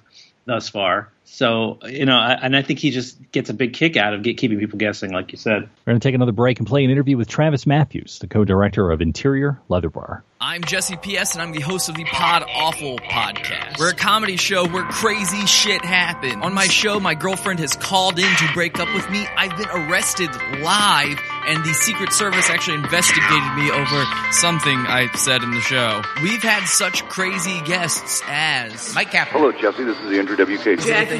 This is Gail Gilligan. Jesse, how are you? And here are some of the glowing reviews we've received. Another crass amateur hour podcast. Not for me, probably not for you either. This podcast once held my mother down and spit in her mouth. We are Pod Awful. We are live every Sunday at 8 p.m. Eastern Time over at podawful.tv, and you can check out our podcast anytime at podawful.com. We are, of course, a part of the Pod Awful channel, podcast network. Please check out all the shows over at podawful.net. And until you check us out, have an awful day. Can you tell me where did the idea for Interior Leather Bar come from? you know, James and I didn't know each other before this project. And James had wanted to do something that looked at cruising kind of as a touchstone and then also something that had explicit or real sex in it that was woven into the story of whatever the project was going to be. And he wanted to collaborate with somebody who had already been doing that. He was turned on to my first feature film, I Want Your Love, which is a gay narrative that has explicit sex woven into it. And basically, he reached out to me and first asked if I wanted to collaborate on the project, and then, you know, wanted to know what I thought about, you know, the, the very basic, bare bone idea that he initially had going into it, which is what I just told you. And he also wanted to do something that looked at the world of um, cruising and censorship and, and and representations of sex on the screen as sort of a compare and contrast between what was 1980 in the original film and then um, our film that we shot last year. So, you know, I was contacted and um, initially we just talked to make sure that we were sort of on the same page with our intentions and where we might want to go with a project. And, you know, it's kind of a strange experience to basically get a phone call from a celebrity out of the blue where you're brainstorming a project together. You know, thankfully we we totally connected and it was it was a pretty seamless collaboration in terms of what we wanted to get out of it and our temperament and just kind of the way that we approached it and the fact that, you know, we were both interested and willing to go out on some some far ledges as long as there were smart reasons behind different things that we were doing. So that was the that was the initial sort of meeting of us. I had seen cruising many times and was familiar with both the film, I was familiar with the controversy and the protests that surrounded it, and also just very aware that it was still a lightning rod of a film for so many people. And between that and the fact that James was going to be front and center with the project, I knew that it was going to receive its fair share of um, polarizing responses, irrespective of whatever it was that we did. We started talking about our impressions of the film, and then we kind of went separate ways for not very long, but like less than a week, and came back. And the thing that we had both discovered that we didn't know anything about were these mythical 40 minutes that were supposedly, you know, destroyed or taken out of Friedkin's original cut in order to secure an R rating. And it just seemed like the perfect platform to to leap off from to do a whole host of things. And you know, we knew from the beginning that we once we had decided that that was going to be something that was basically going to be at the center of this.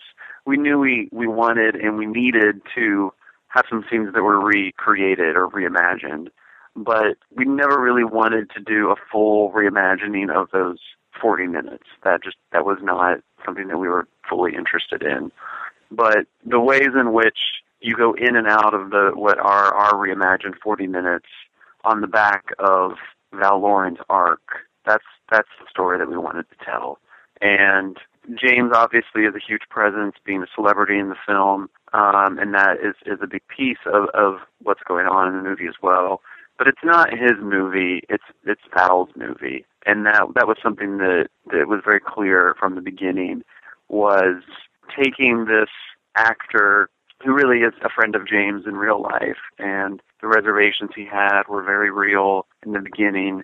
And taking taking this actor in a 2012 context to go through a similar journey that parallels Pacino's journey in the original Cruising, that was what we wanted to do.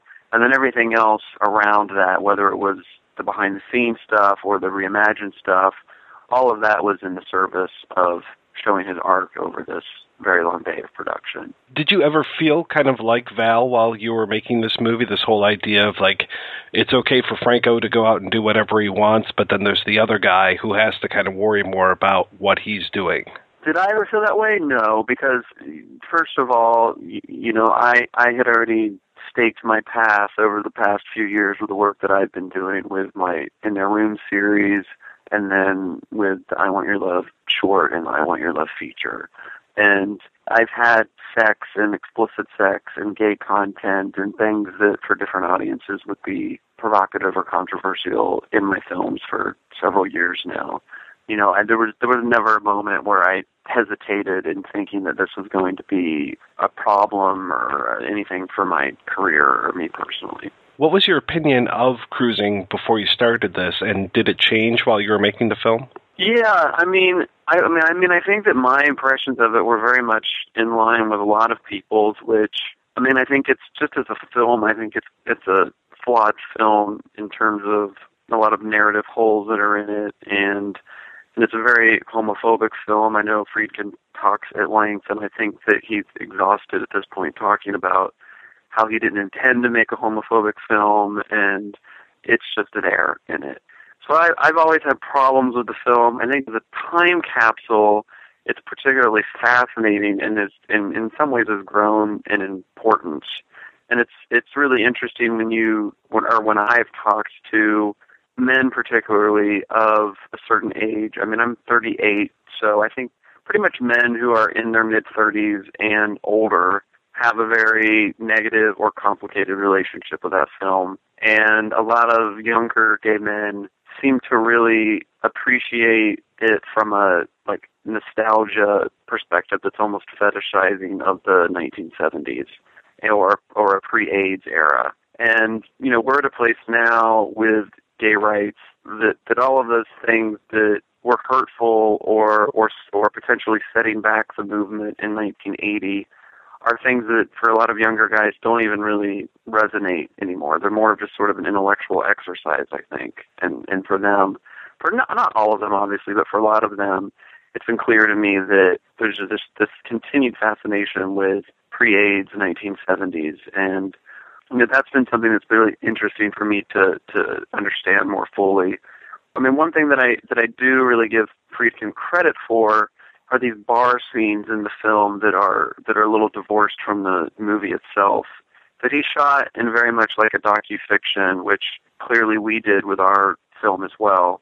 And there's real patrons and real venues, and and the way that Friedkin directed those bar scenes were very much like him encouraging the patrons to do whatever they would normally do. So drink, smoke, have sex, and just dance and do whatever they would normally do.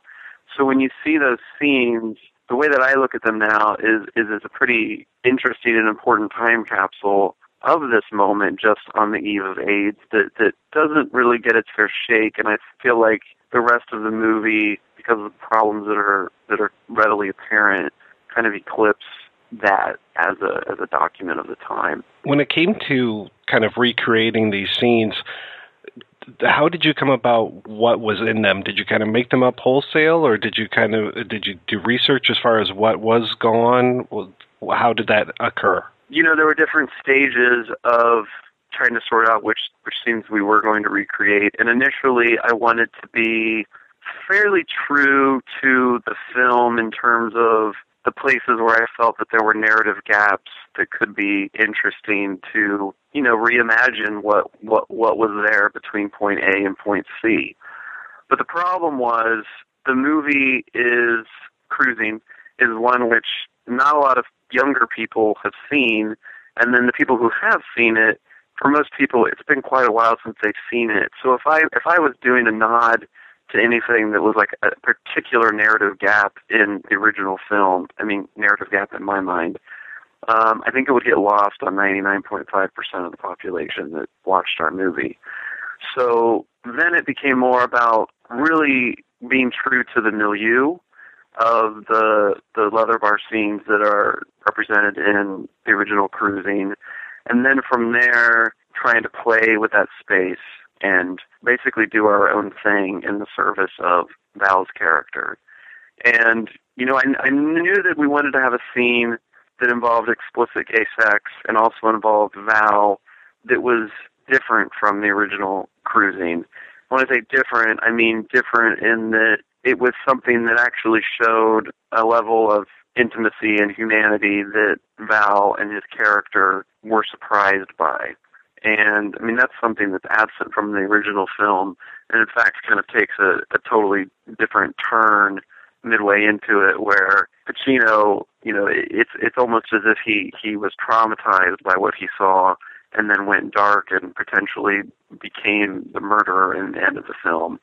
And with ours, I wanted it to be quite the opposite, and for that to be something of a compare and contrast that James had talked about originally when we, we discussed what we might do. How did you come by the cast? And then also, was there a problem kind of trying to telegraph to them what importance cruising had? There wasn't a lot of time that that we spent really making sure they understood the importance of cruising because they didn't really need to know. I mean, Val is a different situation. I'm talking about the people in the film that, you know, we would normally call the extras, I guess. But in terms of casting, um, you know, it came from a few different ways. I mean, Val came to us through James and through, you know, his his existing friendship with Val and the fact that Val looks a fair amount like Al Pacino. So, it, I mean, that was certainly helpful. Some of the other guys were people I'd worked with in the past or friends of friends of people I'd worked with in the past where because, you know, my work is available to look at. So, so it was, it was kind of a quick, I mean, it was a, it was a lucky break and then I, I had enough work for people to look at that, that a lot of these guys could, could make a judgment call pretty quickly if they wanted to be involved in a project that I was doing or not. But I would say most of the men who are in the film, most of the extras, came to us through a casting call through Playhouse West, which was the place that James initially started acting in Hollywood. And the casting call was just for like gay leather bar scene involving like a James Franco production. That's all they knew when they came in. There were probably around 50 guys, and James wasn't there at the time, but I was the, I was there for the casting call, and I basically described the minimal amount of what was going into our project that I felt was important for them to know if they wanted to get involved. And then there was a lot that I wanted to leave open ended because, as you know, if you watched the film, there's a fair amount of kind of like free floating anxiety with the whole project in general. And there are a number of reasons why I wanted to leave it like that. But one one that I'm thinking of now that I actually don't get to speak to very often is in and of itself kind of an homage to cruising and then in a larger sense so many of these character driven films that came out in the 70s these american character driven films that were were very sort of anxious and paranoid and that was something that that I wanted to tap into in a very real way um, on the set as well and I wanted the extras alongside Val to be figuring things out. And part of that reason is because that sort of padding would be useful in in helping to support Val's arc throughout the whole film, which is his journey in figuring things out. So the film was credited to you and James Franco. Did you guys kind of work hand in hand?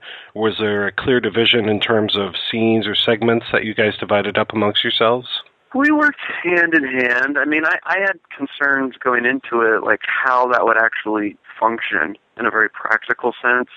Um, but because you hadn't worked with a co-director before, right? I've not worked with a co-director before, and you know, James and I hadn't really spent enough time together going into the shoot for me to know how involved or how much of a, a leading role he was going to to take over the course of the day. So, I mean, that was something that was something that we felt out with each other pretty quickly. And like I said, you know, we got we got along so well, and we're on the same page with so many things that thankfully it was a pretty easy experience in terms of figuring out who was doing what.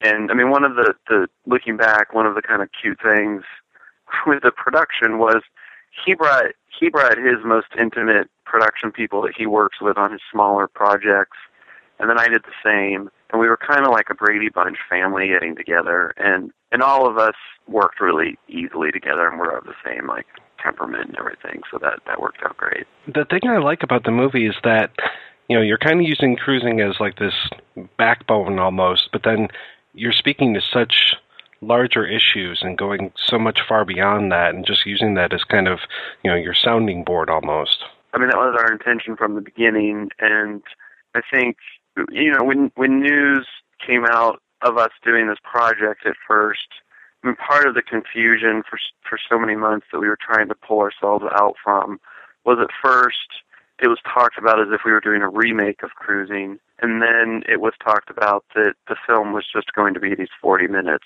these reimagined 40 minutes.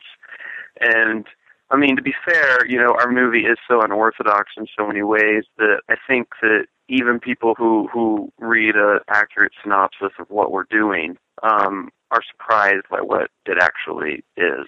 And um, you know, it, it's been it's been for people. It, people fall in pretty extreme camps with with how they respond to that. And I got to say, like you know, at times it's been, it's been kind of a roller coaster for me personally with that. But all in all, I mean, I don't think I would have it any other way. We very much stuck to our guns with what we wanted to do. We're proud of the film, and um, I wouldn't want. I don't think I would want to make a film that was received in kind of a tepid way. Yeah, I read at least one of the reviews, and it just seemed like, boy, they're just not getting it. You know. Yeah, right. Variety was kind of voracious and, and, and ruthless. But then the New York Times, you know, it was like the complete opposite of that. So it depends so much on, I mean, you could say this with any film, but it depends so much on the viewer going in to the movie and what they're anticipating. And also, I think to some degree, what their relationship is to Franco. Because I think a lot of, I mean, one of the things that James and I talked about as we were going into this was that there was probably going to be pushback for not just this film, but the accumulation of films that he's done in recent memory that involve gay content. You know, I mean, it played out in just that way. Did you guys ever consider turning it into a feature? To go back to your original question, this was originally conceived as a project that was going to be handed over. Um, so James was asked with um, this boutique in New York called Costume National. They had asked him to submit a few short films that would basically be looping in their boutique that was going to be turned into a gallery for Fashion Week. And originally that's what this was that was sort of like the beginning, middle, event and end of what this was conceived as. And I had always I mean mostly kind of keeping it to myself because I mean, I think I think everyone would have thought that I was reaching a little bit too high in the sky at the time, but I I had always hoped that we had crafted something that was going to be long enough to be an actual feature. And I mean, it is a feature. It's not psychologically a feature for people, I think, but 60 minutes is technically a feature, which is great, but you know, it it is. I mean, I won't pretend that it's not frustrating that the film isn't even 75 minutes because that's that's a whole that's a different experience for an audience, which would have made it much easier for us to get like a wider um, a wider theatrical than than the one that we are getting. It's a strange length to me. It is a strange length. I mean, I didn't I didn't set out to make a film that was 60 minutes. I mean, the first cut that we had of it was around 90 minutes, but there was so much that was just it just felt like it would it would have been filler. You know, it's as a filmmaker, it's a tough call because the fact that there was enough content in it that was good, and the fact that James was in it, and it's a provocative film. You know, I could have cut a film that was almost 90 minutes that would have had a much different life to it. But I think I think it would have been a much inferior film, and um, you know, that's just a call that had to be made. What are you working on now, or what's going to be next for you? Well, I mean, I probably shouldn't say too much because it's very it's very in flux right now. There's two projects I've been devoting a lot of time to over the past year, and I'm trying to be careful about what my next project is. Not not careful in so much a like strategic way, but more of like this past year, the past two years has been bit of a intense roller coaster experience for me and I really want my next project to be something that that feels expansive and, and joyous. And so I'm trying to sort out with between these two projects which one is going to best retain a sense of me while also achieving that. Okay, and one more question, and this one's kind of a dumb one. Is the hanky thing still valid? I think it's um I mean there's a I know that there are guys in their twenties who kind of engage in it. I think again more in a fetish, fetishizing of the 70s kind of way. I don't know how much it's actually used in a just regular kind of sense, but I imagine in the in the very few leather bars that remain that that that people still use it. I mean, it's certainly not the way it once was. Is it a requirement that a leather bar be called something like an eagle? I don't know, but I've often thought that somebody should do a documentary just on like the eagles of the world because I, I almost every city I've been in has had an eagle in it, and almost all of them are some variation of the same bark. It's like the Moose Lodge, but different. Yeah.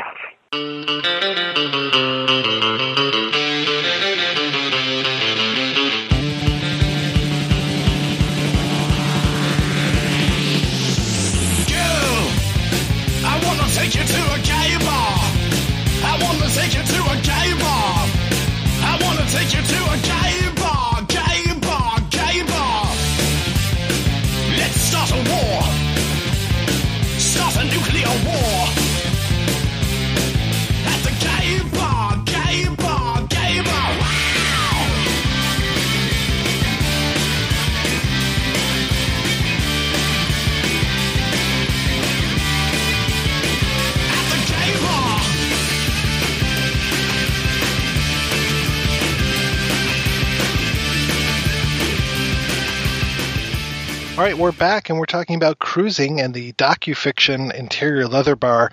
So, Rob, what are your thoughts about the film? You know, we talked a little bit about all the various aspects of it, but one thing that I wanted to ask um, Jeffrey on this is that you said that you would like people to uh, check out the film. Do you think that it is something that um, has gotten better with age, that uh, people in the gay community can, I don't want to say embrace because I don't think you can embrace it, but um, it, it's not as, uh, I guess, caustic as it was when it was first created? Yeah, I mean, I think you really can look at it now in a weird way as a time capsule. If you just sort of strip away the plot and the confusing murder mystery elements and the, you know the fact that it really ultimately it really doesn't make a hell of a lot of sense but i love watching it i can watch it over and over again because it really does feel like you're in that moment of time you know and those bar scenes feel so real to me in a way that most hollywood movies of the time don't you know usually when you go into a gay bar in a hollywood movie they usually get it wrong What are you looking at, you peckerhead? Nice uniform. Makes me wish I'd worn my sailor outfit. But in this case, it really has this documentary feel to it, and especially because it's a, a pre-AIDS movie, and a lot of that commu- that that environment, those environments were wiped out. Those people, I would say, when I look at those shots, those sort of panning shots that go across the crowd, I just have to wonder how many of those people are are, gone. You know, so it, it really just really serves as a as a time capsule, and a lot of the controversy over it is is it's not the same movie that it was in 1980 because there's been so much progress in gay and lesbian representation since then.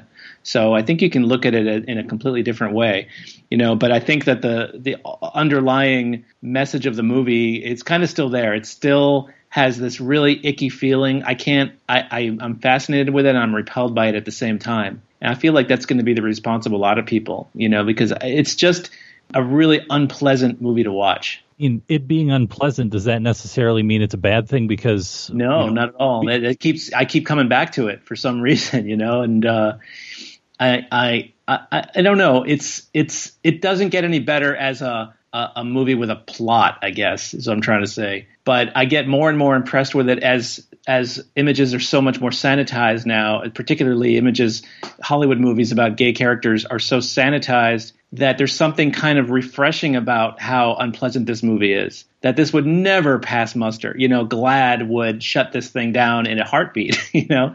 But I'm kind of more attracted to the outlaw aspects of gay culture anyway.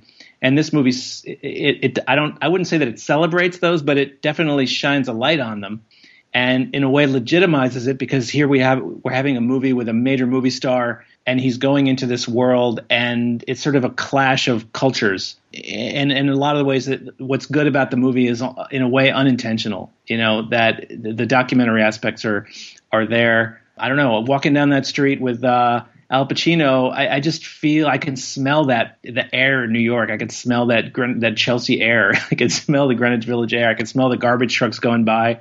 So there's a lot of things about that movie that are really that really hold up.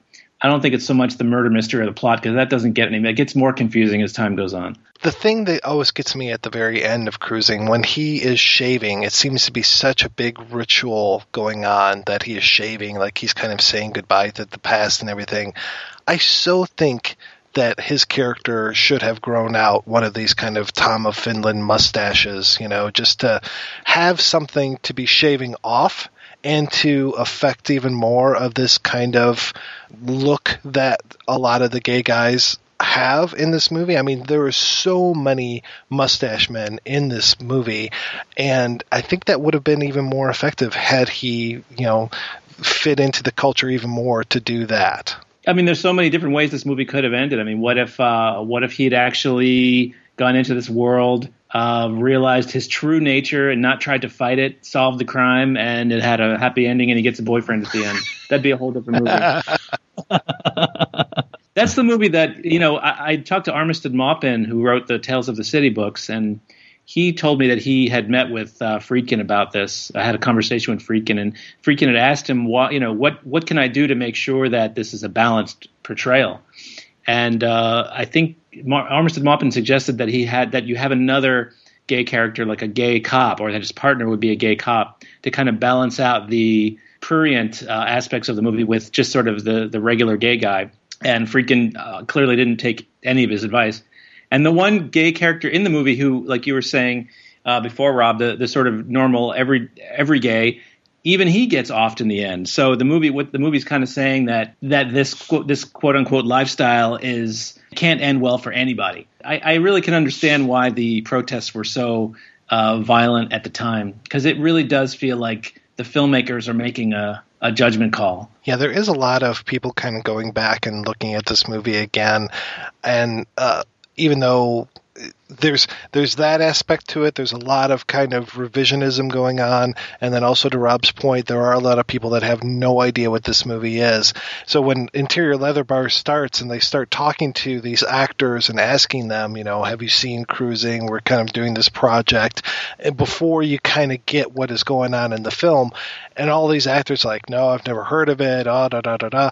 I just I I was just incensed, especially where it's like, you know, come on, you you guys are part of the movies. Why have you never heard of this movie? It's the whole thing that we've talked about on the show before, where it's like so many people that are in the business have no idea what the business is even about. They've never watched a movie before 1985 or whatever. It's like, please just ah! And so I was so glad when that kind of wasn't true as Interior Leather Bar was going on. I think a lot more people know about cruising now after Interior Leather Bar has come out than did before. I really do. I mean, it, that movie has really because it premiered at Sundance and it's got the James Franco name and it's got uh, a, a cachet to it. A lot of people who would have no idea of the, the, the context of it now know what the context is. I mean, I'd like for more people to see cruising now. I, I think it, it, it's it's had so many different lives. You know, when I first saw it, when I was living in San Francisco working on the Celluloid Closet, there was a revival of it. This was in uh, 93, 94.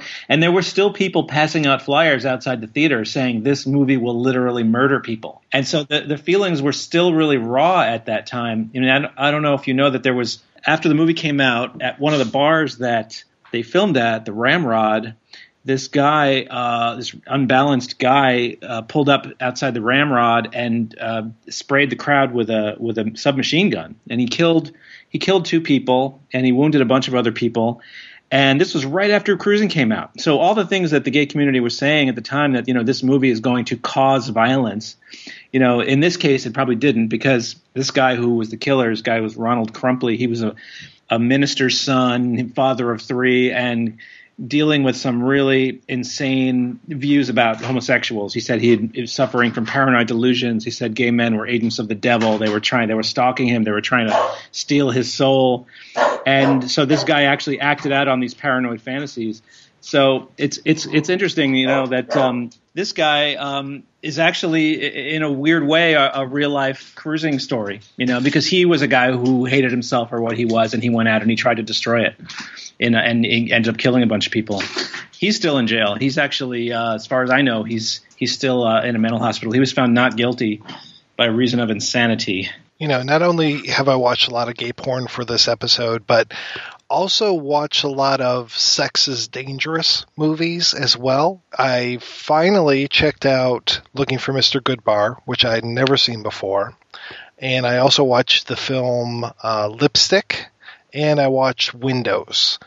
So those were pretty interesting to see in comparison to cruising. I mean, I you know, there's a lot of differences, obviously, but I think pretty much almost all of them have the same kind of message that was coming out in the mid to late 70s, early 80s with cruising that sex is really a dangerous thing. I think these were very reactionary to the whole free love movement. And I think that um, seeing a double feature of cruising and Windows, where you kind of get the uh, the gay side of things and then the lesbian side of things, but uh, talk about another kind of confusing and fairly awful film. Yeah, when nobody saw Windows either. I don't think that got nearly the amount of controversy or press that Cruising did. It's uh, Talia Shire is being terrorized by her lesbian neighbor. Yeah, and the lesbian neighbor is so obsessed with her that she hires this cab driver to rape Talia Shire and audio record everything. And you find out very, very early in the film that this has happened because we see the uh, neighbor with the, uh, the the audio recording and her listening to it and just kind of getting hot and bothered over all of it. And yeah, just some weird shit going on in this movie, man. It was just I, I can't say that I enjoyed it, but it was a little interesting, especially the end with the uh, the confrontation between the two women. It's very similar shots even to Cruising. There's a shot of Elizabeth Ashley threatening Talia Shire with a knife and holding it up to her face, and it's almost an identical shot as in Cruising. And in the Celluloid Closet documentary, those two shots are kind of side by side. And they, those things did come out at the same time. It's true that uh, when when gay people started coming out and becoming visible, it was a real threat. The images started becoming darker. That we weren't just the comic relief anymore. We were actually a, a, a, a threat to the natural natural order of things. And these movies are an example of that. Well, and just like with cruising, where you know basically being around all these gay people is corrupting the Al Pacino character. It's another kind of thing where Elizabeth Ashley thinks that she can kind of convert Talia Shire to lesbianism, maybe by getting her raped and then showing uh, Talia Shire that she really cares for her and that you know what she needs is this you know woman's touch rather than these awful men that are around her all the time. Yeah, it's back the the old kill 'em or cure 'em uh, rule of gay people in in the movies, and uh, or the, the vampire theory that uh, of of homosexuality that it, it takes some creepy gay guy to convert an, another gay guy, and so because they can't reproduce, they have to uh, convert each other. So, and that's that's a myth that is one of the oldest myths in the book. Anita Bryant used that in her anti-gay campaign, and you still hear that kind of stuff today in all these uh, wingnut anti-gay campaigns uh, trying to prevent gay adoption, uh, to prevent gay marriage. You know that one of the arguments against gay marriage is that uh, gay people can't reproduce. So what's the point? You know, the only way they can reproduce is to uh, get their claws on on some unsus- unsuspecting heterosexual and turn him into a homosexual. So a lot of people still believe that, and a lot of these movies do, like Cruising uh, foster that idea. Well, yeah, it's the whole idea of you know um, the cycle of abuse becomes now the cycle of gayness. The cycle of gayness. Yes, you pass it down from one generation to another. That's why all gay men are child molesters. Didn't you know that? Well, there's a movie called Boys Beware. Have you ever seen Boys Beware? I have not.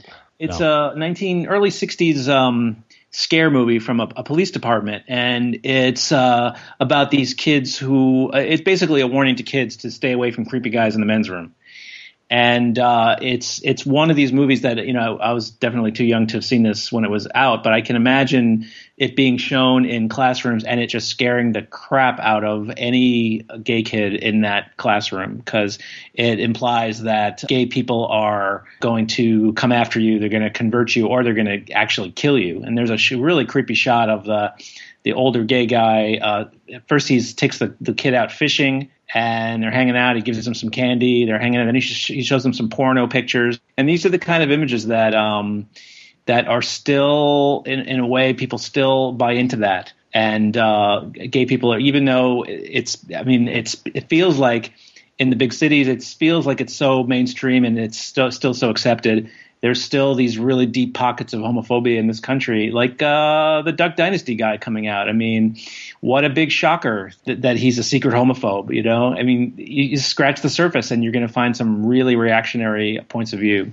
Isn't it true that you all have horns and you run the world from a secret bunker five miles into the Earth's No, core? Rob, Rob, those are the Jews. Those are the Jews. I always get those confused. The the short that you're talking about, the scare film, reminds me a lot of that Different Strokes episode. Yeah, with Dudley. Yeah, yes, I remember that one. Whew, man, that scared the It's bejesus creepy. out of me. I, I do think. I mean, that's a lot of what Vito Russo was talking about. You know, that these images that really burn into people's psyches. That this is how you. This is the, this is how we learn how to feel about ourselves. Is from watching movies. I mean, everybody learns how to be a human being from the movies. You learn how to behave. You learn how to think, and you learn how to act from the movies that you see.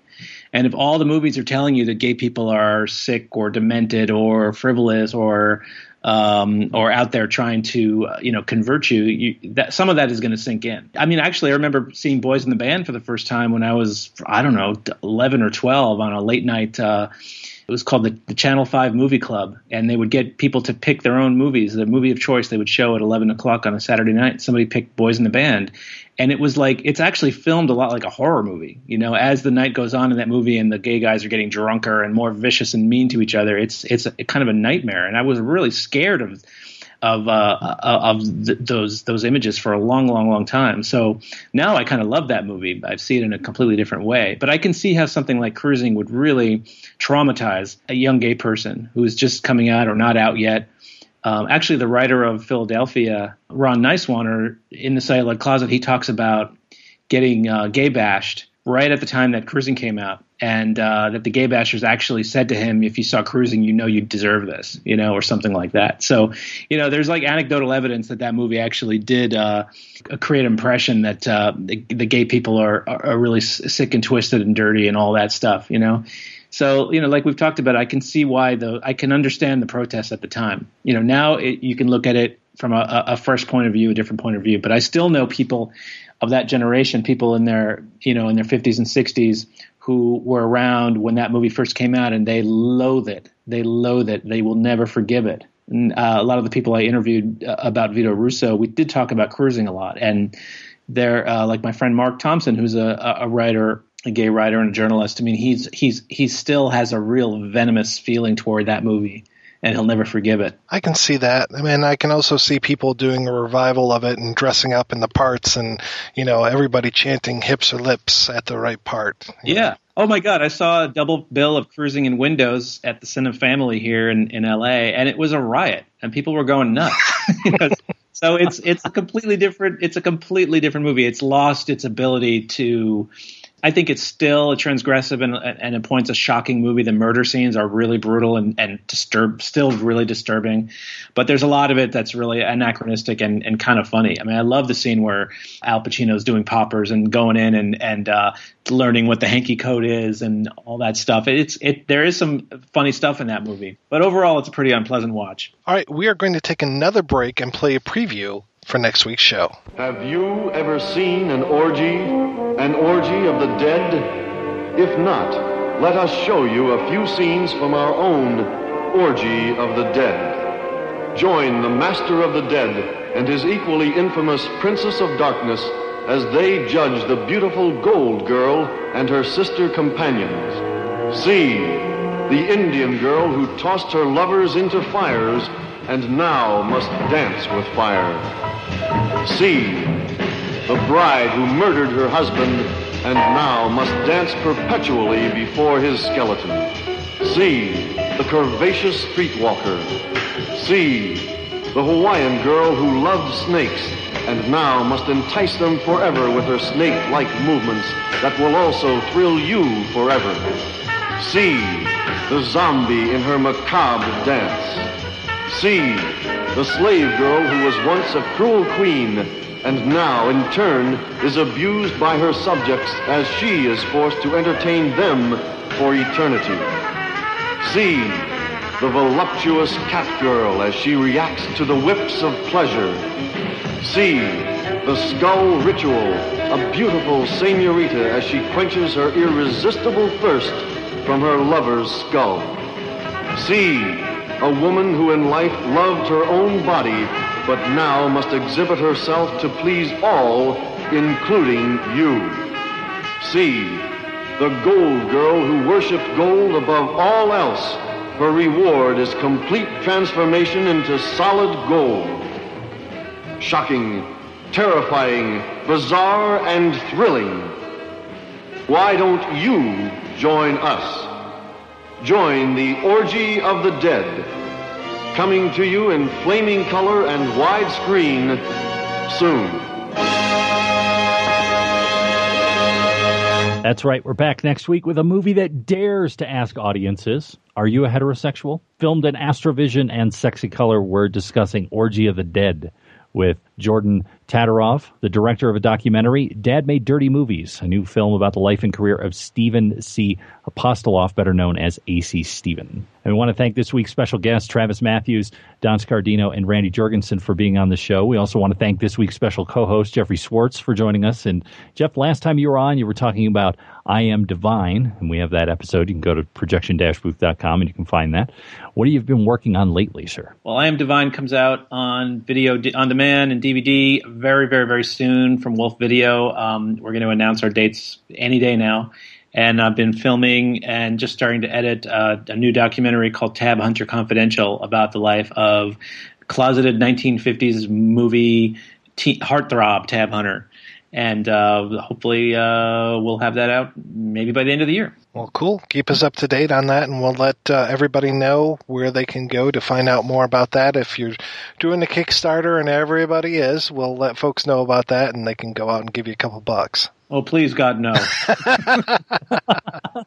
Not another one.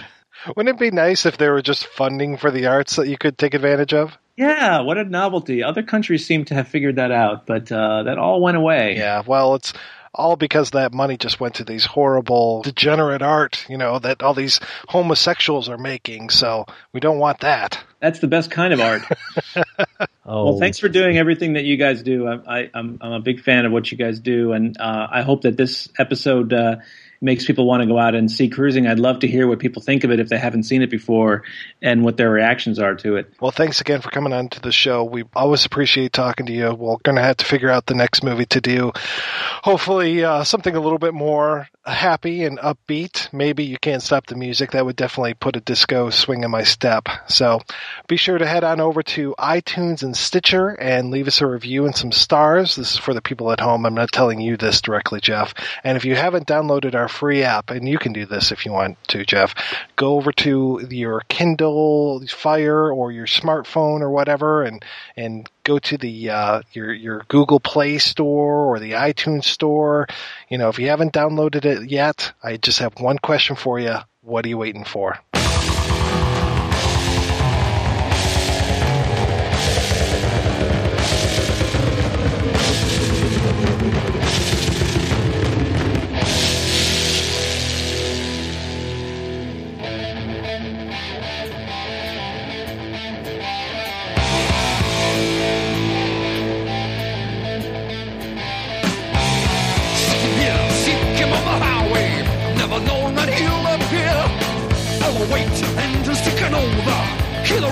They the. Wheels, steel and flash of light. Screams from a streak of fire as he strikes. Hell bent, hell bent for leather. Hell bent, hell bent for leather. Blackest night, faster than a shadow.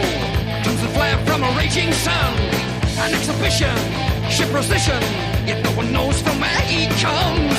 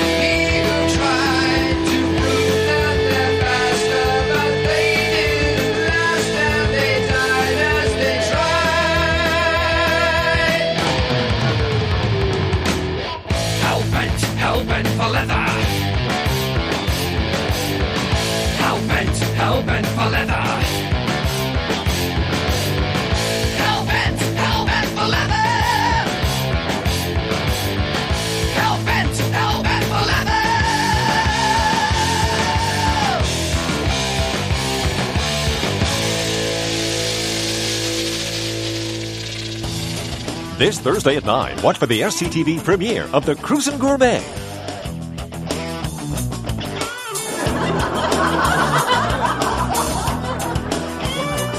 Okay, how you doing?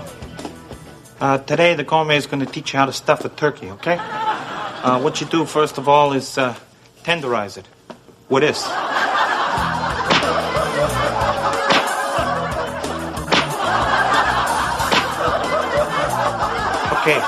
Now the bird is tender. Now what you got to do is make sure the bird is dead with this. Hey, you dead? Huh? Hey, you dead? Huh? Huh? Huh? The bird is dead. Now we're gonna stuff the bird. Yeah, that's good, huh? What's your preference, beaks or cheeks, huh?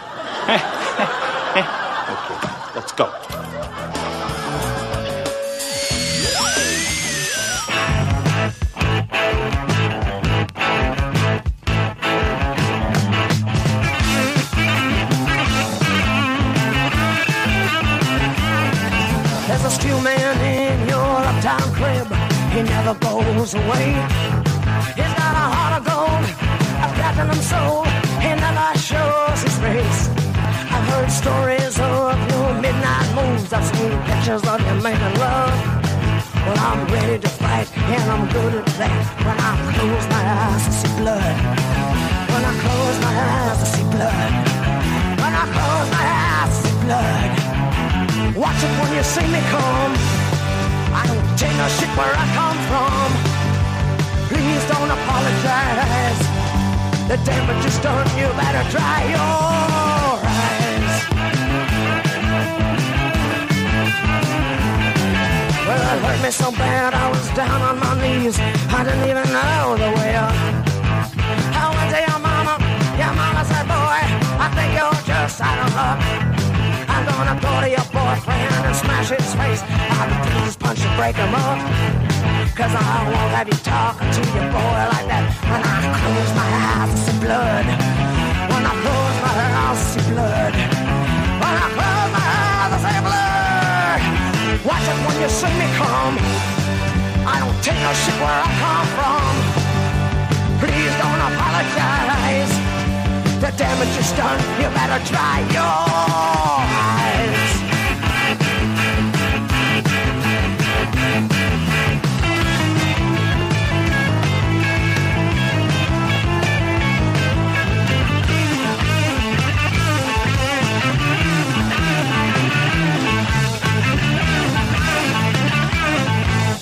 only two syllables in this whole wide world worth hearing. Hooah.